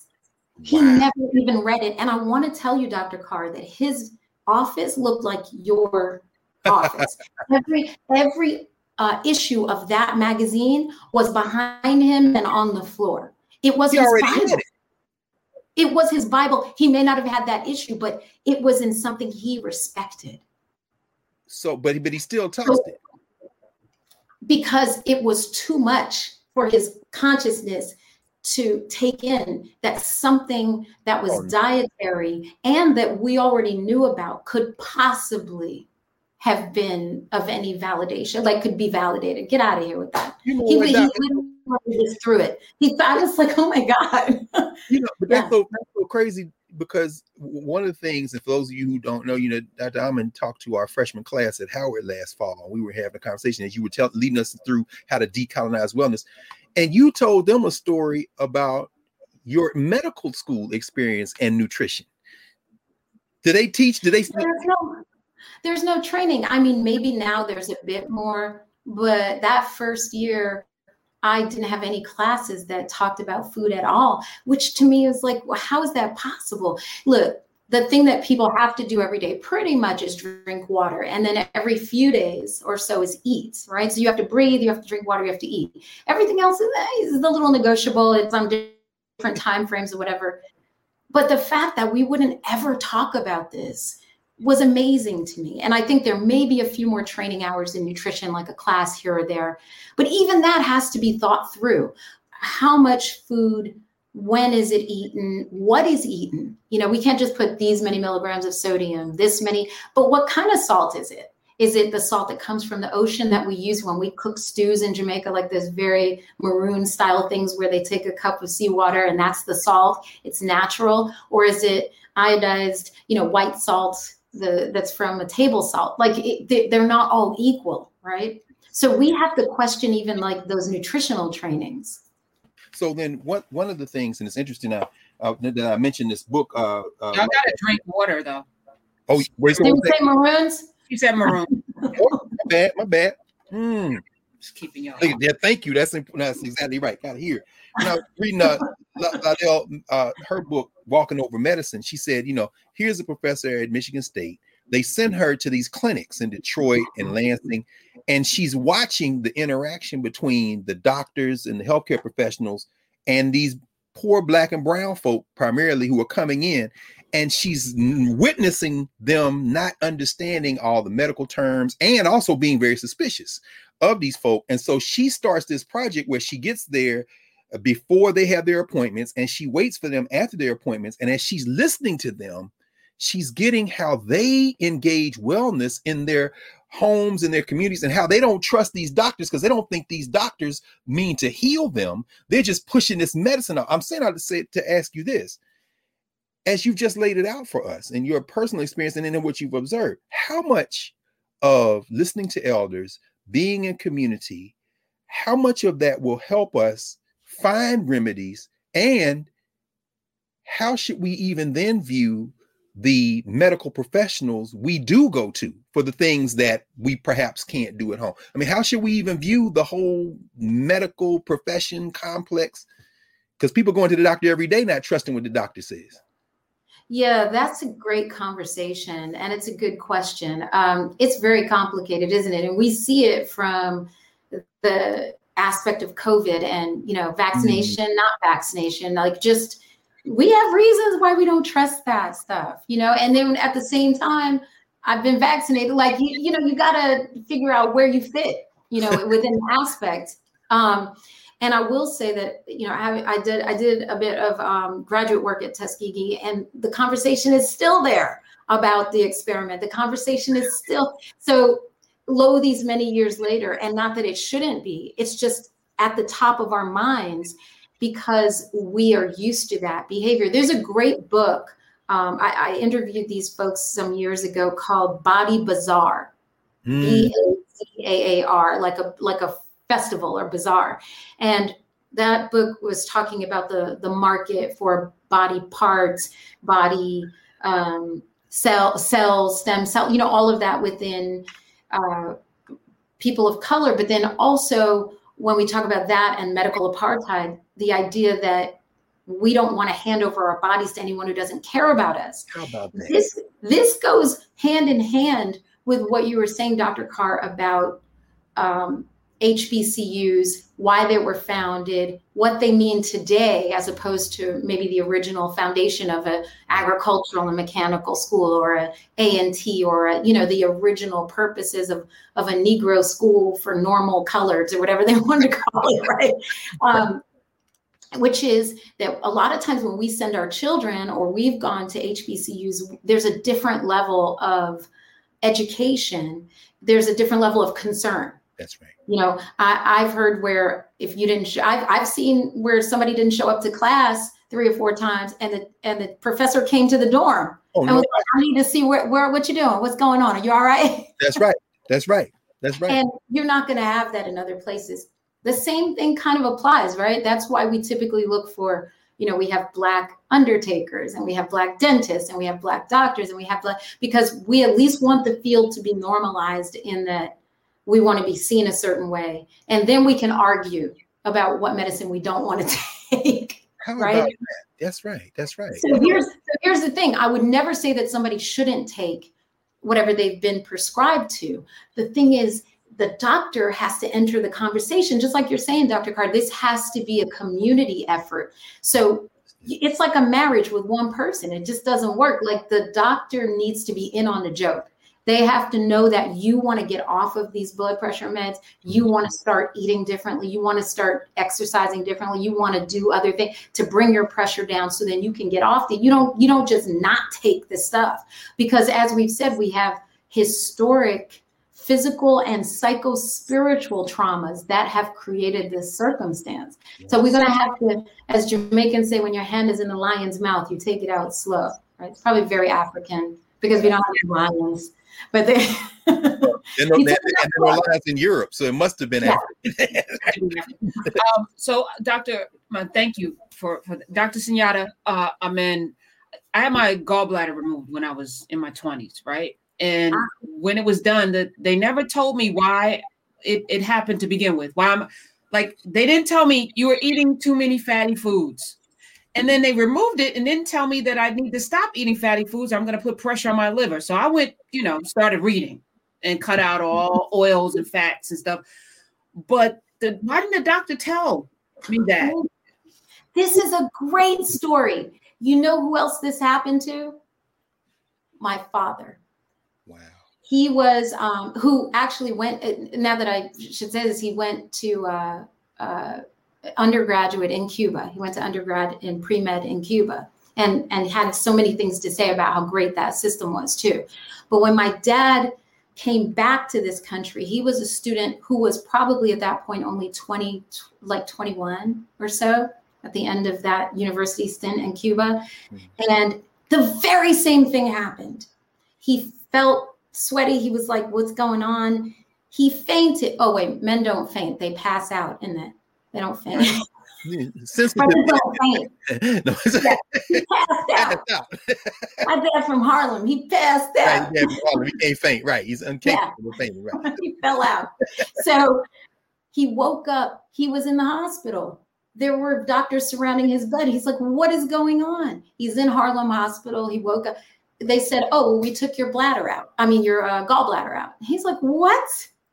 Can you imagine waking up? It's like a scene out of Get Out, right? You wake up, you're like, "I don't have a gallbladder," and he said, "Well, what happened? Why?" And they said, "Well, I don't know. It got the stone. We decided to take it out." And that thing about these teaching hospitals too, oh, right? No question. I got that book, Ghost of Johns Hopkins, behind me. I mean, you don't. That's don't. I'm not going under the knife. Nope not, not, not, just not without more conversation. No question. So, said, he, he, called. He said that's why they call it practicing medicine, sister. It's a practice. they and they're practicing. so what happened? They took his.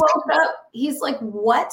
So they told him, well, we don't know, but you won't have the problem again because you don't have a gallbladder. I came and here. He, he sort of laughed about it a bit. Not him, but they were like, ah, uh, and they walked out. One Indian doctor who was an exchange student, one little Indian guy. He said it was just about this high.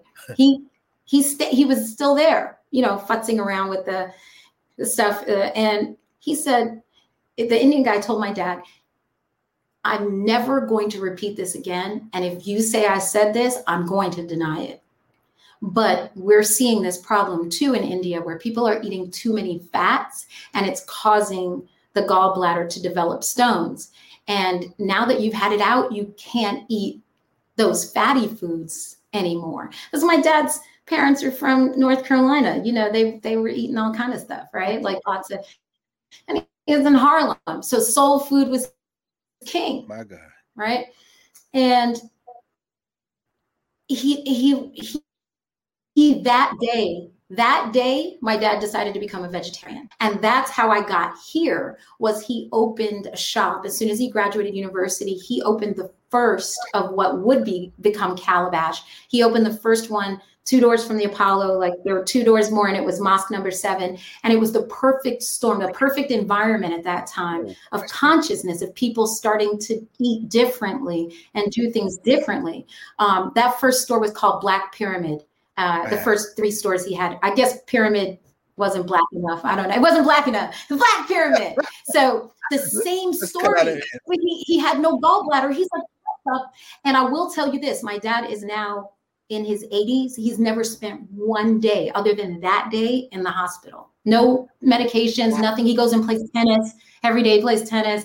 Like you would never know that this was an 80 something year old man. And that just goes to show you that you know that what i was saying about making your mind up that made his mind up for him. It took that crisis. And he used to say to me that pain is a heck of a motivator. It'll it'll pull you to some other places. No question. So the sugar we need to get off of. Um, and and you can wean yourself off of sugar and not replace it with with equal or whatever other chemical, you know, honey. Like what what is you know what's a replacement for sugar? Uh, and can people get completely off of sugar?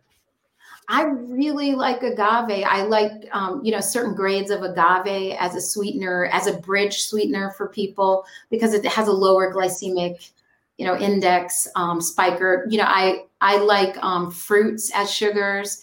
Um, I, I, I think that what happened is we just need to modulate our taste a little bit, mm. and and that's what we talk about with decolonizing wellness and decolonizing our tongues is we're so we got so used to what colonizers wanted to eat that it became the norm. That sweet tea the lemon cake the you know and you and i both know when you taste those things your teeth hurt. You're like whoa it make my teeth hurt? Like it's just too no question. your own body is saying i don't want to eat this.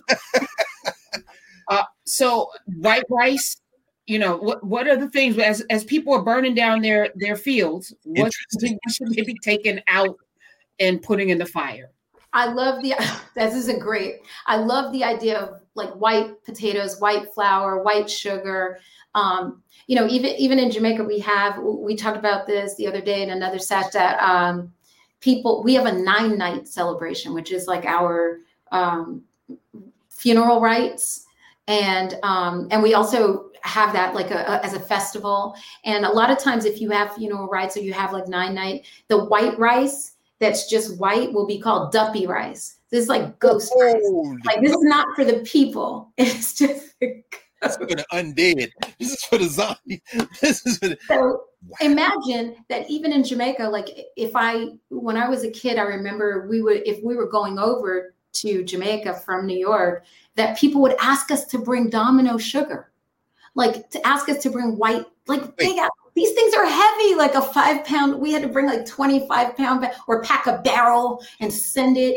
And I'm like, but you're in the sugar. The sugar named for Dominican.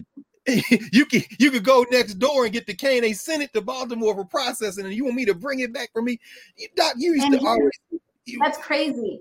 And here's the part here's the part is that that sugar is the one we can replace the white sugar with the one that's brown the turbinado as they call it like okay. the large crystals that are brown that are raw the raw sugar. You find you won't need much. It's not nearly as sweet as the bleached white sugar.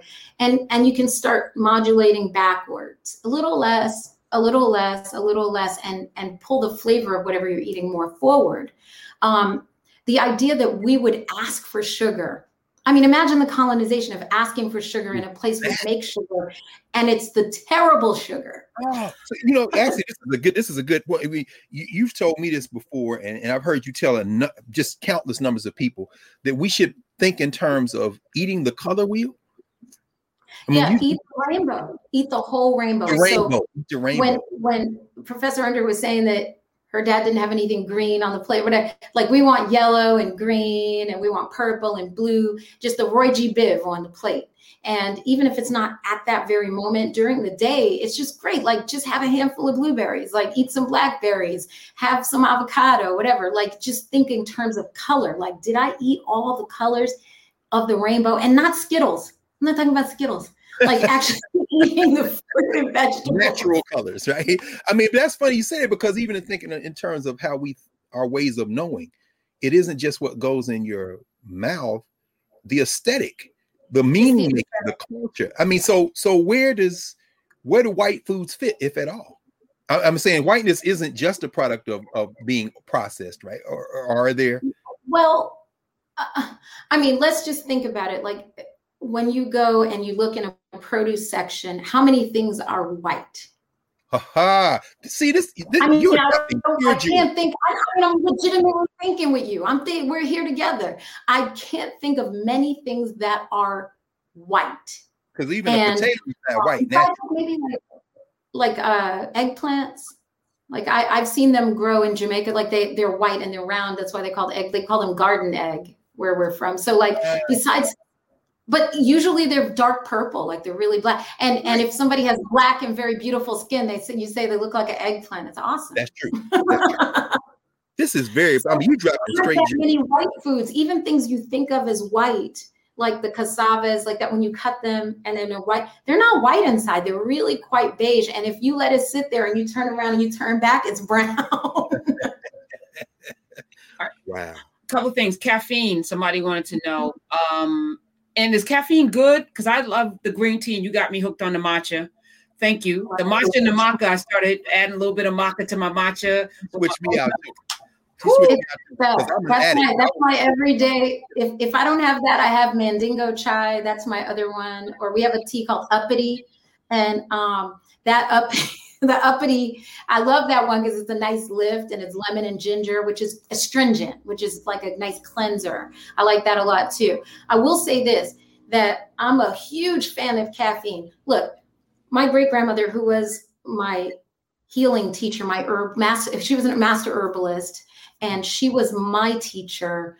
Uh, she came from Cuba originally and over to Jamaica, and she was the village healer of her village. She used to say to me that every single thing you eat is a medicine or a poison. You take your choice every time you eat. There's no neutral food. Even water is not neutral.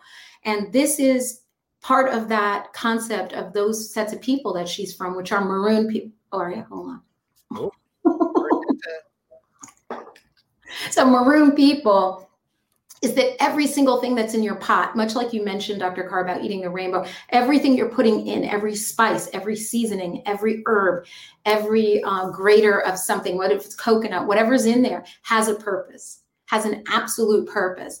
I know that Jamaicans get a lot of heat for putting um, ginger in everything. Uh, we'll put ginger on, I'll put ginger on you. If you stand still long enough, I'll just, like ginger, it's, but I will say, that um, that's because we've retained a lot of our African and indigenous Carib ways of healing. And so even if we're making rice, there's a little, you may, you may not even taste it, but we don't want you to be gassy if you're eating beans. You know, it's just impolite. Right. So, right, so right. we want, we're always thinking of that food. And the same thing applies to caffeine. Jamaica grows some of the world's most expensive coffee, 60, 60 bucks a pound for Blue Mountain coffee. The Japanese buy it before it's even picked. They pay, they prepay for 90% of the coffee on the island. That's how much they love it. And what I will say is that in the morning, you may have cocoa tea, we call it like the cacao pod, you know, made into what maybe we'll call hot chocolate, but it's it's just it's very thin, it's different. And uh, we may have a little bit of coffee or um, some tea or whatever the case is. But here's the thing: it's this. It's not a venti. It's not you know, this big. It's not all day.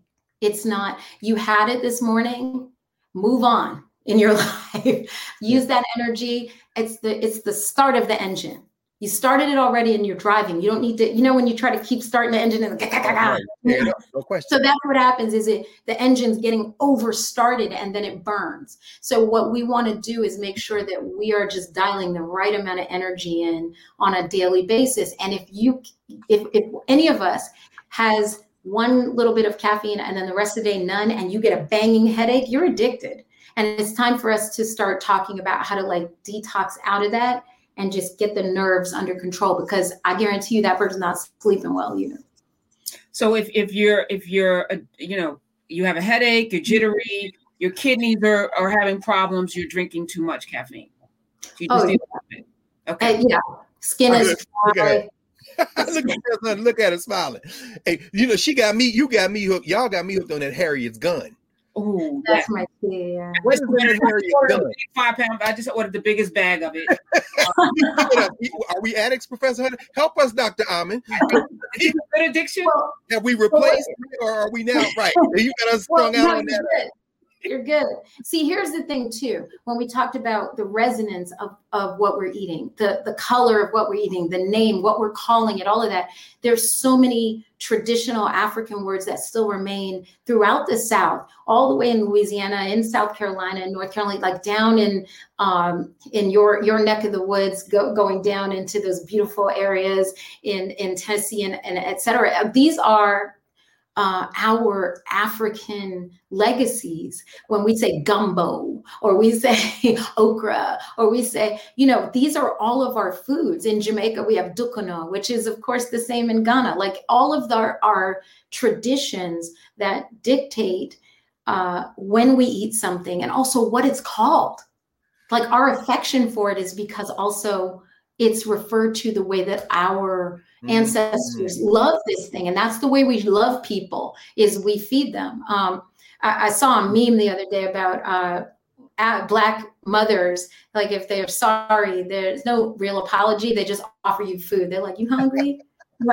It's like that's how we apologize. It's it's it's true a lot of times. I've done it myself. And showing love that way, like feeding the people, nourishing them, is the way that we interact. Uh, because we understand the control that food has. That's that has been our mm-hmm. experience in the Americas is that we've been controlled because of someone else's taste for food. So where we can exercise our own uh, desires for food, it is a pleasure for us. Like that is an extreme pleasure because we're at least getting to do that for ourselves.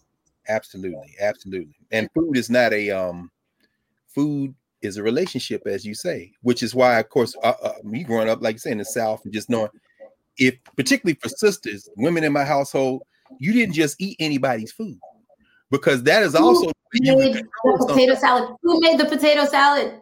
no. Who made the red sauce? Yeah. Who made these greens? Who, Who made these greens? And you and get Oh, go ahead, go ahead, go ahead. No, no. I mean, you you have you have your favorite auntie that makes a certain dish. You have your favorite, you know, somebody makes the fried chicken better than somebody else. You know, whatever it is, right? Like we have a way of communicating through that. And whereas food was used as a weapon against us, this, this is our tool of love. And so, in that, let's make sure that we're serving the things that are loving us and the other person. we're not mm-hmm. like, well, it's soul food. I, I, I, could never understand that movie, that uh, soul food that, you know, eh, long ago movie, but I, the last part of the movie, I didn't understand. I, the, the woman had diabetes. She's gotten her legs cut off. They're still eating the same food. I'm like, what is going I think that you understand it. You, are helping us understand how to reverse engineer it because there's the impact of enslavement. Mm. The love is so there in terms of our ways and norms. Necessary. Dr. Carr, are you willing to go to the stove and cook some things? I, I started cooking beans with ginger and onion and I'm I'm taking my little baby steps. You've helped us all. Believe me, I be I listening. Yeah, no question. Are you revealing that Dr. Carr eats out a lot? Oh, I'm um, not there believing this place. what I am revealing is that Dr. Carr has been very loved his whole life and yes. uh, black women have loved him, his mother no and aunties, and no and, um, and he's been a fix me a plate Negro his whole life. well, and, yeah, but you know what? COVID made me a Negro that would have starved if I continued that. so, speaking that, of that I want us to wind down, and for people who are enjoying yes. this, Dr. will be teaching a narrative uh, we are working on uh, the schedule and the curriculum, and there's going to be this uh, recipes and lessons on, on food. And actually started this journey la- during COVID with um, with Carla Hall because I saw this this program on CBS Sunday Morning about the Madagascar uh, vanilla, and you know they did it in their right way, and they went there and they showed the people and who was and who was benefiting, who was making billions of dollars the white folk, and then the black people are still in the field, and they never said anything about it. And I was like, we're still, we taught them how to germinate this vanilla, mm-hmm. this vanilla bean that is so expensive, and they're making pennies on a dollar, still harvesting it. So that started this journey on food. So you're going to pick up that baton, and we're going to run with it in narrative. So y'all up for it. Um, but I want to, I can't not let you, I can't let you go without asking about COVID and and the vaccine and you said on my show you know everybody here is vaccinated we'll deal with it on the other side because we got to live in this world. What is dealing with the you know the side effects or or some people having adverse reactions? Are there ways that we can help ourselves through this pandemic those of us who are vaccinated and people who are not vaccinated? Those are great questions. Um, it's definitely a personal choice and as we laid out here, there are a wide variety of reasons that all distill down to the same thing, which uh, is at the heart of our distrust of the government, our distrust of the medical institution, which is just an arm of the government. Um, it's it's understandable. We all have to make those choices for ourselves. The tricky part is that the choices we make because we're in community affect other people. That's so right. one of the things is this: we must be true to our word. So if we're saying as as a, as a community, we're going to get better, we're going to improve our immune systems, we're going to uh, do better, then we have to actually do that. You can't say, okay, I'm not taking a vaccine. That's crazy. And I won't, but you'll eat at Popeyes. Like you have to make a choice.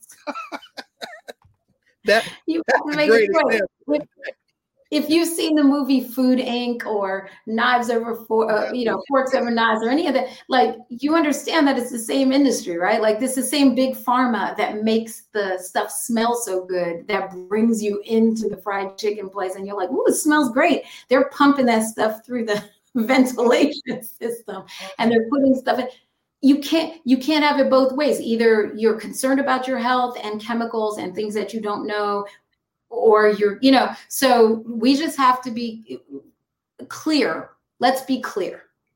Let's be clear. You know, it's so funny. You said I'm thinking about uh, Route One. Um, I never forget, maybe this was maybe 20, 25 years ago.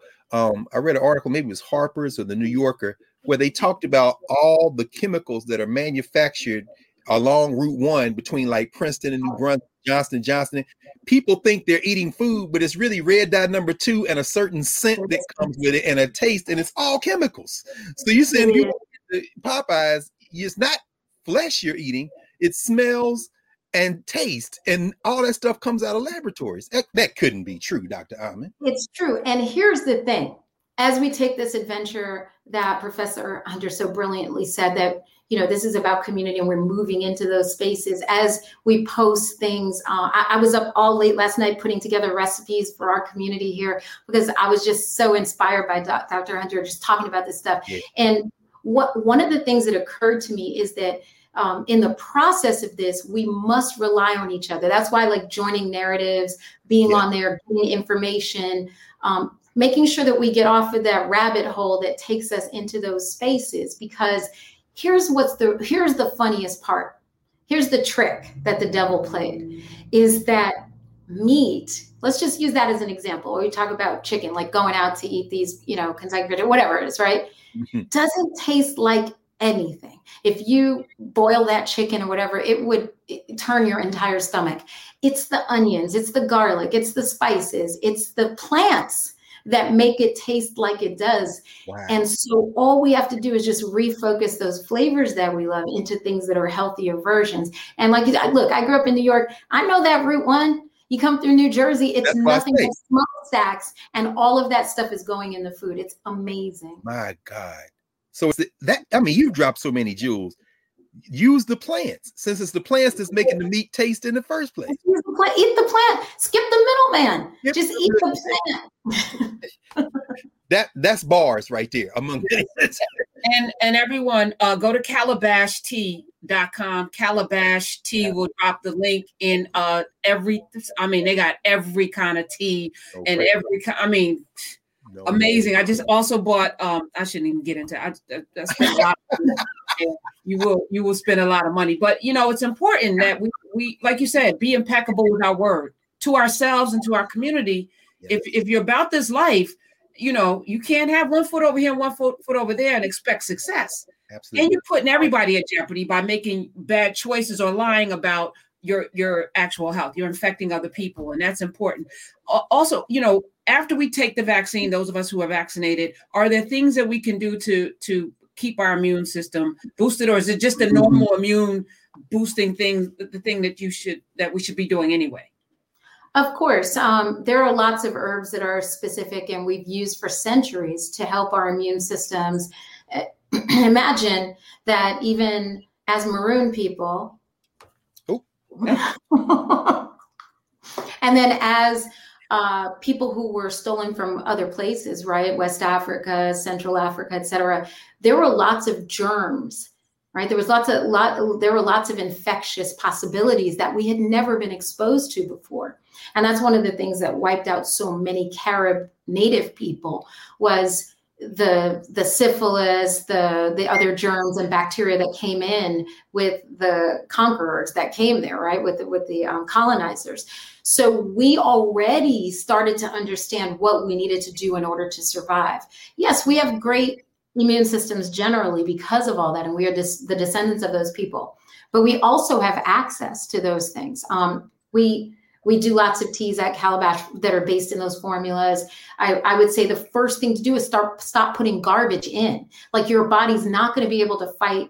It's already fighting like two, three battles. Like give it less things to have to do. Mm. So the red dye number three and the number two and the the sodium in the can and the this and that. Like give it less jobs and then it will start to do the job it's supposed to do. But you, it's overworked is usually the problem medicine or poison. Ain't what your great grandmother said? One or the other. One yep. There's no neutral. No neutral. Wow. I, I, think the ancestors will be proud today. Um, I know people have a questions. My goal was to be a narrative, and we're going to share. We are going to share the link, and then people could pop in. Had this grand vision, didn't work out the way I wanted it to, but this is the beginning. It worked out perfectly. I know. That's what I'm going to say. It happened how it was supposed to happen, and all the questions you have will be answered because Dr. Sunyatta is putting together an amazing curriculum for us to, to really heal. And I think we picked up the baton today that W.B. Du Bois uh drop he didn't drop it you know he didn't get a chance to finish it but that's our job is to finish what our ancestors started which is why we're here so I'm, I'm i'm uh humbled and honored and so grateful um you know, Ray has just texted me, said you're putting together something like Hogwarts with the number of folks that are coming in to teach. It's like Harry Potter. Oh no, seriously. Yeah. Well, no, no. Actually, Hogwarts would be not because that's just some old recent poop, but kind of recent stuff. What's the African version Timbuktu. of it? We're, we're in Timbuktu. We're, we're new Timbuktu. Exactly. New Timbuktu. Exactly. Uh, there it is. There better than the Avengers. Uh, and, and I want to thank you, Carr, because you're the you're the key. Oh, no, no, no, no, no, no. You're the man.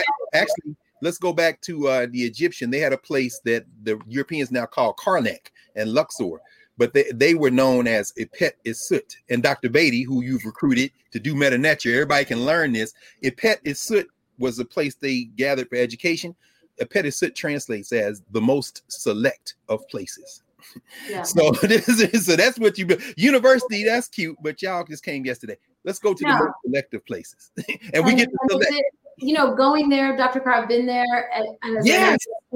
and going there, seeing glyphs on the walls of people with mortars and pestles grinding herbs and putting things in that. It's like this is a whole pharmacy. Oh my God. Like oh, you no, can see that this classroom was for pharmacologic study. Oh. Like, oh. see, see now, see that diamond. We'll be on here for right. Because when you go for example, like, like you said, we've been to Kom Ombo. We both been to Kom Ombo on the wall they have everything the surgical instruments the birthing yeah. chair they say no no woman should be laying on her back giving birth they literally have the birthing chair there you sit down and and right. that's what 4500 years old just that yeah but it's new it's new now to matter medicine modern medicine right, right.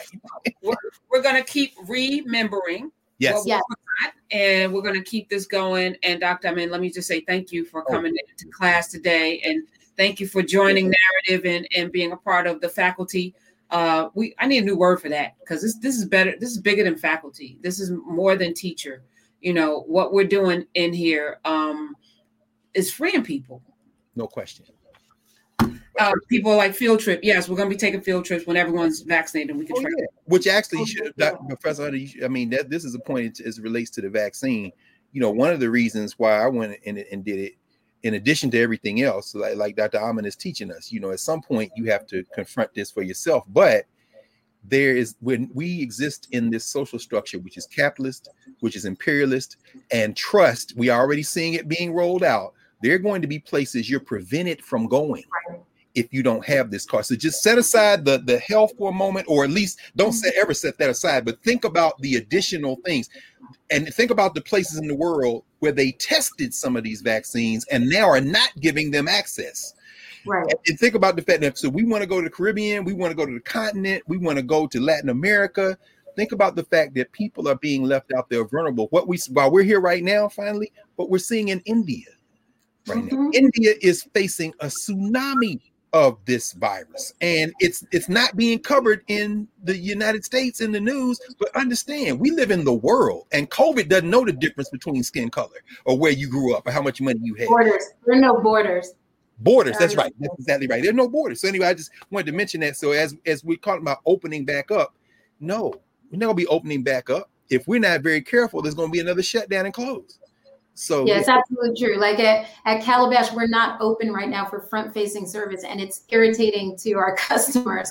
but it's because we love them. We're like, look, we'll send you something in the mail. Don't worry, we got you. But right now, let's be smart as community. Let's let's let's just all pull in the same direction. We'll get together again soon. We're good. No we'll question.